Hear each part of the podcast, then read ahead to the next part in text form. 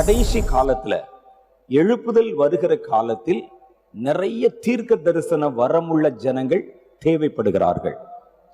ஏன்னா வேத வசனத்துல சொல்லுது, ஆமோஸ் மூணாவது அதிகாரம் ஏழாவது வசனத்தில், கர்த்தராகிய ஆண்டவர் தம் தீர்க்க தரிசிகளான தம்முடைய ஊழியக்காரருக்கு தமது ரகசியத்தை வெளிப்படுத்தாமல் ஒரு காரியத்தையும் செய்ய மாட்டார். தேவன் பூமியில ஒரு காரியத்தை செய்யணும் அப்படின்னு சொன்னா தம் ஊழியக்காரர்களாகிய தீர்க்க தரிசிகளுக்கு அவர் அதை வெளிப்படுத்தணும். உலகத்தில் ஏதோ ஒரு மூலையில் யாராவது ஒரு தீர்க்க தரிசியிடத்தில் கர்த்தர் கண்டிப்பாய் காரியத்தை வெளிப்படுத்திட்டு தான் மனிதர்கள் நடுவிலே ஒரு காரியத்தை செய்வார். அது ஏதாவது ஒரு ஆள்கிட்ட வெளிப்படுத்தியிருப்பார். அது எல்லாத்தையும் ஒரே தீர்க்க தரிசிகிட்ட பேசணும்னு அவசியம் இல்லை. எங்கேயாவது ஒரு ஆளிடத்தில் அது சொல்லித்தான் செய்ய வேண்டும் என்பது மரபு, உலகத்தில் செய்யணும் அப்படிங்கிறது மரபு. இப்ப கர்த்தர் கடைசி நாட்களில் ஒரு எழுப்புதல் என்கிற ஒரு பெரிய திட்டத்தை கொண்டு வந்திருக்கிறார். இந்த எழுப்புதல் இனி வருகிற ஒரு புதிய காலத்திற்குள் நாம் நுழைவதற்கான நுழைவாயிலாக இருக்கிறது. அப்ப இந்த எழுப்புதல் வருவதற்கு முன்பாக எல்லாம் இப்படிப்பட்ட காலத்தை மாற்றுகிற எழுப்புதல்கள் வரும்பொழுதெல்லாம் அதுல வேலை செய்வதற்கு தீர்க்க தரிசிகளை வைத்திருக்கிறார்.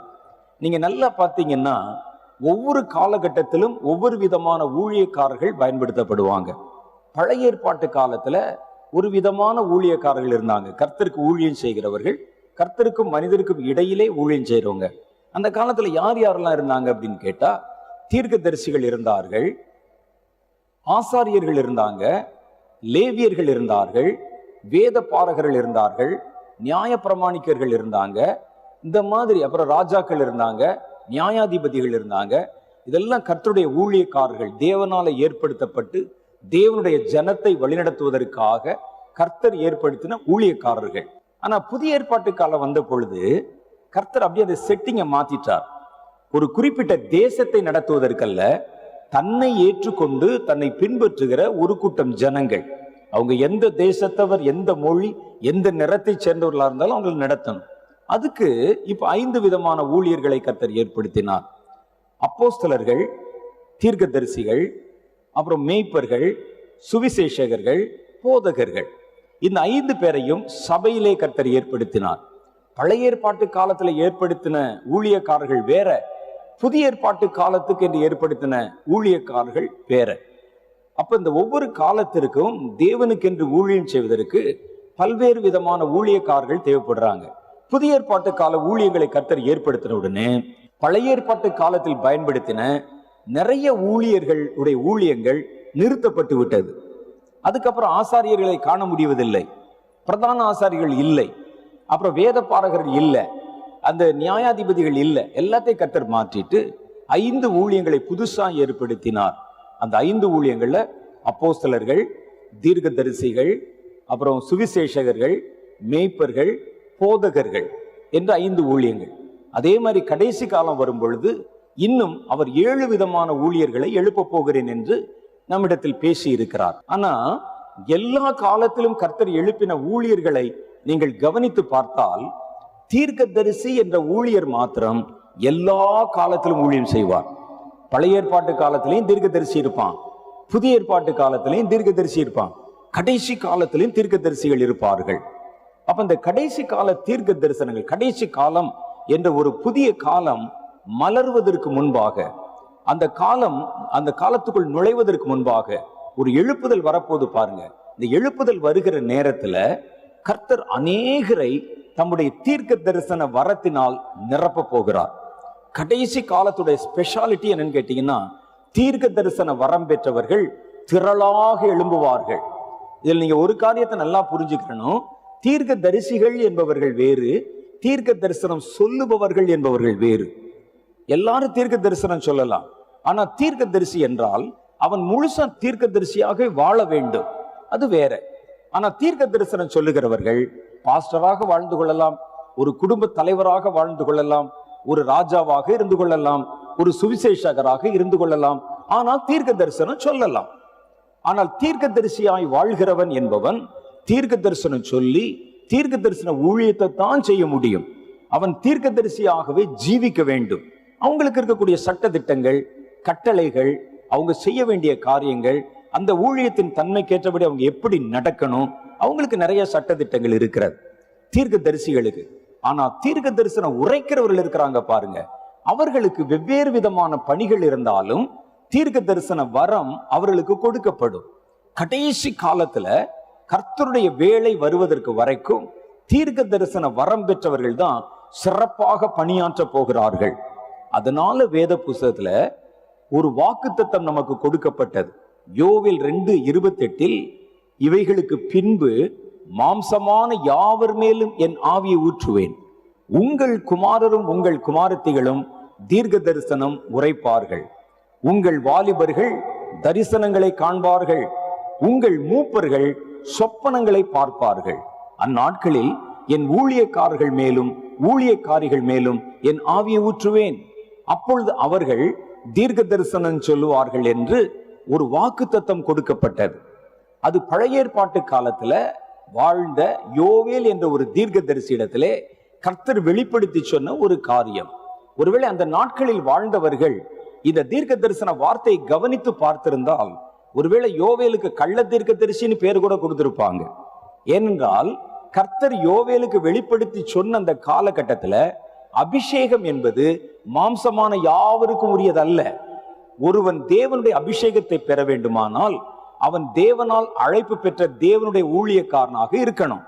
இரண்டாவது சட்டம், அவன் இஸ்ரவேல் கோத்திரத்தில் ஏதாவது ஒன்றை சேர்ந்தவனாக இருக்கணும். புறஜாதிகள் மேல் அந்த அபிஷேகம் வராது, அது வருவது வந்து ரொம்ப கடினம். அப்ப அந்த அபிஷேகம் என்பது முழுக்க முழுக்க தேவனுடைய ஜனம் என்று சொல்லப்பட்ட இஸ்ரவேல் கோத்திரத்தில் ஏதாவது ஒன்றை சேர்ந்து அதுலேயும் விசேஷமான வேலையை செய்வதற்காக கர்த்தரால் அழைப்பு பெற்ற ஊழியக்காரனுக்கு தான் அபிஷேகம் கொடுக்கப்படும். அவர்களுக்கு சிலருக்கு தான் தீர்க்க தரிசனம் பார்க்கிற அனுபவிக்கிற வரம் கொடுக்கப்படும். ஆனால் யோவேல் இப்படிப்பட்ட ஒரு காலகட்டத்தில் அவர்களால் டைஜஸ்ட் பண்ண முடியாத, ஏற்றுக்கொள்ள முடியாத, நம்ப முடியாத ஒரு காரியத்தை சொல்லுகிறார். அவர் சொல்றாரு, மாம்சமான யாவர் மேலும். மாம்சமான யாவர் மேலும் சும்மா ரோட்ல போறவங்க வரவங்க மேல எல்லாம் இல்லை, இப்போ இருக்கக்கூடிய சட்டம் யோவேல் தீர்க்க தரிசனம் உரைத்த காலத்துல இருந்த சட்டம் இஸ்ரவேல் ஜனங்களுக்கு மாத்திரம்தானே இருந்தது. இனி அப்படி இல்லை, இன்னொரு காலம் வருகிறது. அந்த காலத்துல இஸ்ரவேலர்களுக்கு மாத்திரம் இல்லை, மாம்சமான யாவரும், அவன் இந்தியனா இருக்கலாம், ஆப்பிரிக்காவை சேர்ந்தவனா இருக்கலாம், ஜப்பானியனா இருக்கலாம், சைனாவை சேர்ந்தவனா இருக்கலாம், பிலிப்பைன்ஸ் தேசக்காரனா இருக்கலாம், அமெரிக்கனா இருக்கலாம், யாராயிருந்தாலும் தேவனை தேடுகிறவர்கள் மேல மாம்சமான யாவருக்கும் இந்த அபிஷேகம் பொதுவானதாக வைக்கப்பட போகிறது என்கிற வார்த்தையை யோவேல் அங்கே உணர்த்தி காண்பித்தார். அந்த நாட்களில் இஸ்ரவேலர்களை தாண்டி வேறு யார் மேலும் அபிஷேகம் இறங்கினாலும் அதை அவர்களால் ஏற்றுக்கொள்ளவே முடியாது. ஏனென்றால் கர்த்தர் எங்களுக்கு மாத்திரம் சொந்தம் என்று நினைத்து கொண்டிருந்த ஒரு காலம். எப்போ அப்போஸ்தலர்கள் ஊழியத்துக்கு வந்த போது கூட பேதுரு புறஜாதிகளுக்கு நடுவில் போய் அவர் பிரசங்கம் பண்ணின பொழுது பரிசுத்த ஆவியானவர் புறஜாதி ஜனங்கள் மேல் இறங்குவதை பார்த்து ஆச்சரியப்பட்டார். அவ ஏன் புறஜாதி வீட்டுல போய் நீ சுவிசேஷம் அறிவித்தாய், ஏன் ஜெபம் பண்ணின, ஊழியம் செய்தாய் என்று அப்போஸ்தலருடைய ஆலோசனை சங்கத்திலே கேள்வி வைக்கப்பட்ட போது அவர் சொன்னார், நான் அங்கே போய் நின்று கர்த்தருடைய வார்த்தையை பேசின பொழுது நம்மேல் இறங்கின மாதிரியே அபிஷேகம் அவர்கள் மேலும் இறங்கினதை கண்டேன். அப்ப அந்த காலத்துல கூட அந்த அபிஷேகம் என்பது இஸ்ரவேலர்களை தாண்டி மற்றவர்கள் மேல் வருவதை ஏற்றுக்கொள்ள முடியாத ஒரு காலகட்டமாக இருந்தது. இந்த அபிஷேகம் என்ன செய்யுமா, மாம்சமான யாவர் மேல் ஊற்றப்படும். எந்த தேசம், எந்த நிறம், எந்த மொழி, அவன் இஸ்ரவேல் நாய்தான் இருக்க வேண்டும் என்ற அவசியம் அல்ல, அவர்கள் எல்லாரும் மேலும் இந்த அபிஷேகம் ஊற்றப்படும். அந்த காலகட்டத்துக்குள்ளே நம்ம வந்துட்டோம். ஆனா அவர் சொல்றாரு, இது இந்த அபிஷேகம் ஒரு தீர்க்க தரிசன வரத்தை மையப்படுத்தி ஜனங்கள் மேல் அது ஊற்றப்படும். மாம்சமான யாவர் மேலும் ஊற்றப்படுகிற இந்த அபிஷேகம் அதை கேட்டகரி வைஸா சொல்றாங்க பாருங்க. கடைசி நாட்களில் மாம்சமான யாவர் மேலும் என் ஆவி ஊற்றுவேன், உங்கள் குமாரரும் உங்கள் குமாரத்திகளும் தீர்க்க தரிசனம் உரைப்பார்கள், அந்நாட்களிலே இவைகளுக்கு பின்பு அந்நாட்களிலே மாம்சமான யாவர் மேலும் என் ஆவியை ஊற்றுவேன், உங்கள் குமாரரும் உங்கள் குமாரத்திகளும் தீர்க்க தரிசனம் உரைப்பார்கள். அப்படின்னா குமாரர் என்றால் யார் என்ற ஒரு கேள்வி வருகிறது. குமாரர் என்றால் வாலிபர்கள் அல்ல, ஏன்னா அடுத்த வசனத்துல வாலிபர்களை பற்றின வார்த்தை வருகிறது, உங்கள் வாலிபர்கள் தரிசனம் காண்பார்கள். அப்ப அதுக்கு முன்னால குமாரர் என்றால் குமார பருவம் என்பது குழந்தை பிராயம், குழந்தைகள் மேல் என் ஆவியை ஊற்றுவேன், அவர்கள் தீர்க்க தரிசனம் உரைப்பார்கள் என்று வாக்கு பண்ணுகிறார். இரண்டாவது சொல்கிறார், உங்கள் வாலிபர்கள் தரிசனம் காண்பார்கள், அவங்க வந்து விஷன் பார்ப்பாங்க. உங்கள் மூப்பர்கள், வயதான மூப்பர்கள் சொப்பனம் காண்பார்கள். ஒரு நெபுகாத்நேசார் பார்த்தது போல, ஒரு பார்வோன் மன்னன் பார்த்ததை போல ராக்கால தரிசனங்களிலே கர்த்தர் காரியத்தை வெளிப்படுத்தி உங்கள் மூப்பர்களிடத்திலே பேசுவார். அந்நாட்களில் என் ஊழியக்காரர்கள் மேலும் ஊழியக்காரிகள் மேலும் நான் ஆவியை ஊற்றுவேன், அபிஷேகத்தை ஊற்றுவேன். அப்பொழுது அவர்களும் தீர்க்க தரிசனம் உரைப்பார்கள். அப்ப அவர் சொல்றாரு, ஊழியக்காரர் ஊழியக்காரிகள் அவங்க ஏற்கனவே ஊழியம் செய்யறாங்க. ஒரு அப்போஸ்தலனாகவோ சுவிசேஷகனாகவோ போதகனாகவோ ஊழியம் செய்யறாங்க. அவர்கள் மேல ஒரு அபிஷேகம் வரும், அவர்களுக்கு தீர்க்க தரிசனம் உரைப்பாங்க. ஊழியம் சபை ஊழியம்தான், ஆனா அவர் தீர்க்க தரிசனம் உரைப்பார். ஊழியம் சுவிசேஷ ஊழியம்தான், அவன் தீர்க்க தரிசனம் உரைப்பான். ஊழியம் ஒரு போதக ஊழியம்தான், அவன் தீர்க்க தரிசனம் உரைப்பான். இப்ப நீங்க நல்லா பாத்தீங்கன்னா, யாரை நம்ம கர்த்தருடைய ஊழியக்காரர் என்று சொல்லுவோம் அல்லது வேதம் யாரை ஊழியம் என்று சொல்லும்னா, ஊழியக்காரர்கள் மேலும் ஊழியக்காரிகள் மேலும் என் ஆவியை ஊற்றுவேன் என்றால், ஏற்கனவே அபிஷேகம் பண்ணப்பட்டு ஊழியத்துக்கு ஏற்படுத்தப்பட்டவனைத்தான் ஊழியக்காரர் என்று நம்ம சொல்லுவோம். அப்படித்தானே சொல்லுவோம் நம்ம. அப்ப இவர்கள் ஏற்கனவே அனாயிண்டிங் பண்ணப்பட்டு அந்நிய பாஷை பேசி ஊழியம் செய்து ஊழியத்துக்கு என்று ஏற்படுத்தப்பட்டவர்கள். ஏற்கனவே ஒரு முறை அபிஷேகம் பண்ணப்பட்டாங்க. அந்த ஊழியத்துக்கு என்று கர்த்தர் அவர்களை அபிஷேகம் பண்ணி ஏற்படுத்தினார். அப்ப இவங்க மேல இவர்கள் இதுவரைக்கும் பெற்ற அபிஷேகத்தை தாண்டி வேறொரு ஸ்பெஷல் அனாயிண்டிங் கொடுக்கப்படுகிறது. இந்த அனாயிண்டிங் அவர் மேல வந்த உடனே அவர்கள் இதுவரைக்கும் செய்த ஊழியத்தோடு சேர்த்து தீர்க்க தரிசனம் உரைக்க ஆரம்பித்து விடுகிறார்கள். இந்த அபிஷேகம் வித்தியாசமான அபிஷேகம். இது வாலிபன் மேல் வந்து இறங்கினால் அவனை தரிசனம் காண வைக்கிறது, குழந்தைகள் மேல் இறங்கினால் தீர்க்க தரிசனம் உரைக்க வைக்கிறது, அது மூப்பர்கள் மேல் இறங்கினால் சொப்பனம் காண வைக்கிறது, அது ஊழியக்காரர்கள் மேல் ஊழியக்காரிகள் மேல் இறங்கினால் அவர்களை வாயை திறந்து தீர்க்க தரிசனம் உரைக்க வைக்கிறது. இதுல நீங்க நல்ல ஒரு காரியத்தை நீங்கள் புரிந்து கொள்ளணும். இவர்கள் யாரும் தீர்க்க தரிசிகள் அல்ல, ஆனால் தீர்க்க தரிசன வரமுடையவர்கள். தீர்க்க தரிசன வரமுடைய ஒரு அபிஷேகம் இறங்கி வருகிறது. அது யோவேல் காலத்தில் உரைக்கப்பட்ட போது அது எப்ப வரும் என்று நமக்கு தெரியவில்லை. ஆனா அது எப்ப வரும் என்பதை குறித்து சொல்லும் பொழுது அப்போஸ்தலர் நடவடிக்கைகள் இரண்டாவது அதிகாரம் பதினேழாவது வசனத்துல பேதுரு எழுந்து நின்று சொல்லுகிறார், கடைசி நாட்களில் மாம்சமான யாவர் மேலும் என் ஆவி ஊற்றுவேன். எப்ப வரும் இந்த அபிஷேகம்? கடைசி நாட்களிலே, கடைசி காலத்துல, இந்த லாஸ்ட் டேஸ் என்று சொல்லுகிற புதிய கால பரிமாணம் வரும் பொழுது இந்த அபிஷேகம் அவர் மேல் வரும் என்று வேதத்தில் எழுதப்பட்டிருக்கு சொல்றாங்க. அப்ப நாம வாழ்கிற இந்த நாட்கள் தான் கடைசி நாட்கள். இந்த நாட்களில் தேவன் ஒரு புதிய பரிமாண காலத்துக்குள்ளே தம் ஜனங்களை கொண்டு போக போகிறார். நான் ஏற்கனவே சொன்ன மாதிரி பழைய ஏற்பாட்டு காலம் முடிந்து மணவாட்டியின் காலம் முடிய போய் அதற்கு அடுத்து கடைசி காலம் என்ற ஒரு காலம் வரப்போகிறது. அந்த காலம்தான் வைராக்கியமாக யுத்தம் செய்து சாத்தானுடைய கைகளில் இருந்து உலகத்தை முழுவதுமாக மீட்டு கொண்டு கர்த்தராகிய தேவன் உலகத்தின் மேல் தம்முடைய ஆளுமையை அமைக்க போகிறார். இயேசு கிறிஸ்து முதல் முறை வந்த பொழுது, இஸ்ரவேல் ஜனங்களுக்கு நடுவிலே வந்த பொழுது ஒரு புதிய பரிமாணத்தை ஏற்படுத்தினார், புதிய காலத்தை. இரண்டாவது முறை இயேசு இனி ரகசியமாய் வரும் பொழுது தன்னுடைய மனவாட்டி எடுத்துக்கொள்ள போகிறார். மூன்றாவது முறை இயேசு பகிரங்கமாய் வரும் பொழுது ஒட்டுமொத்த உலகத்தையும் எடுத்துக்கொள்ள போகிறார். அதுக்கு தான் இயேசு திரும்ப வர போகிறார். ஒரு சின்ன கூட்டத்தை எடுத்துக்கொள்வதற்கல்ல. மனவாட்டி என்பது உலகத்தில் இருக்கிற ஜனங்கள் நடுவில் ஒரு சின்ன கூட்டம், அவர்களை மாத்திரம் எடுத்துக்கொள்வதற்கல்ல. இயேசு மறுபடியும் திரும்ப வரப்போகிறார். கடைசி காலத்தின் முடிவிலே இயேசு வந்து பொல்லாதவனாகிய பிசாசை அவன் பாதாளத்திலே தள்ளி முழு உலக அதிகாரத்தையும் மேலிருந்து கீழே வரைக்கும் எல்லா திசைகளிலும் இயேசுதான் ராஜாவாக வீற்றிருக்க போகிறார். உலக அரசாங்கத்தை கையில பிடிக்க போகிறார். உலகத்தில் இருக்கிற மனிதர்களை ஆளுமை செய்ய போகிறார். உலகத்தில் நீங்கள் இன்றைக்கு பார்க்கிற எல்லாவற்றையும் கர்த்தருடைய ஆளுமையின் கீழே கொண்டு வர போகிறார். இந்த உலகம் பரலோக ராஜ்யத்தோடு இணைக்கப்பட போகிறது. அப்போது ஒரு பெரிய கடமை செய்வதற்குண்டான மனிதர்கள் இந்த கடைசி கால எழுப்புதல் இருந்து தோன்ற போகிறாங்க.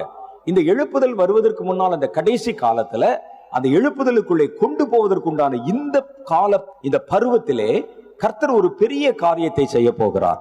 அவர் என்ன செய்ய போறார்னா, திரளான ஜனங்களின் இந்த கடைசி கால தரிசனத்தை விசுவாசித்து, தேவனுடைய கடைசி கால திட்டத்தை நம்பி, தேவன் சொல்லுகிற அந்த கடைசி கால எழுப்புதலுக்கு தங்களை ஆயத்தப்படுத்தி, கடைசி காலத்தின் நிகழ்வுகளை விசுவாசித்து, அதை குறித்து தேவனுடைய மனதில் இருக்கக்கூடிய ஆவலை புரிந்து கொண்டு தங்களை ஒப்பு கொடுத்த ஒரு திரள் கூட்டம் ஜனங்கள் இருக்கிறாங்க பாருங்க. இயேசு ராஜாவாய் வருகிறதை எதிர்பார்த்து அதற்கென்று கிரியை செய்யவும், வரப்போகிற எழுப்புதலுக்காக தங்களுடைய பணிகளை ஆற்றவும், அதை நம்பி விசுவாசித்து ஒரு கூட்டம் வர்றாங்க பாருங்க.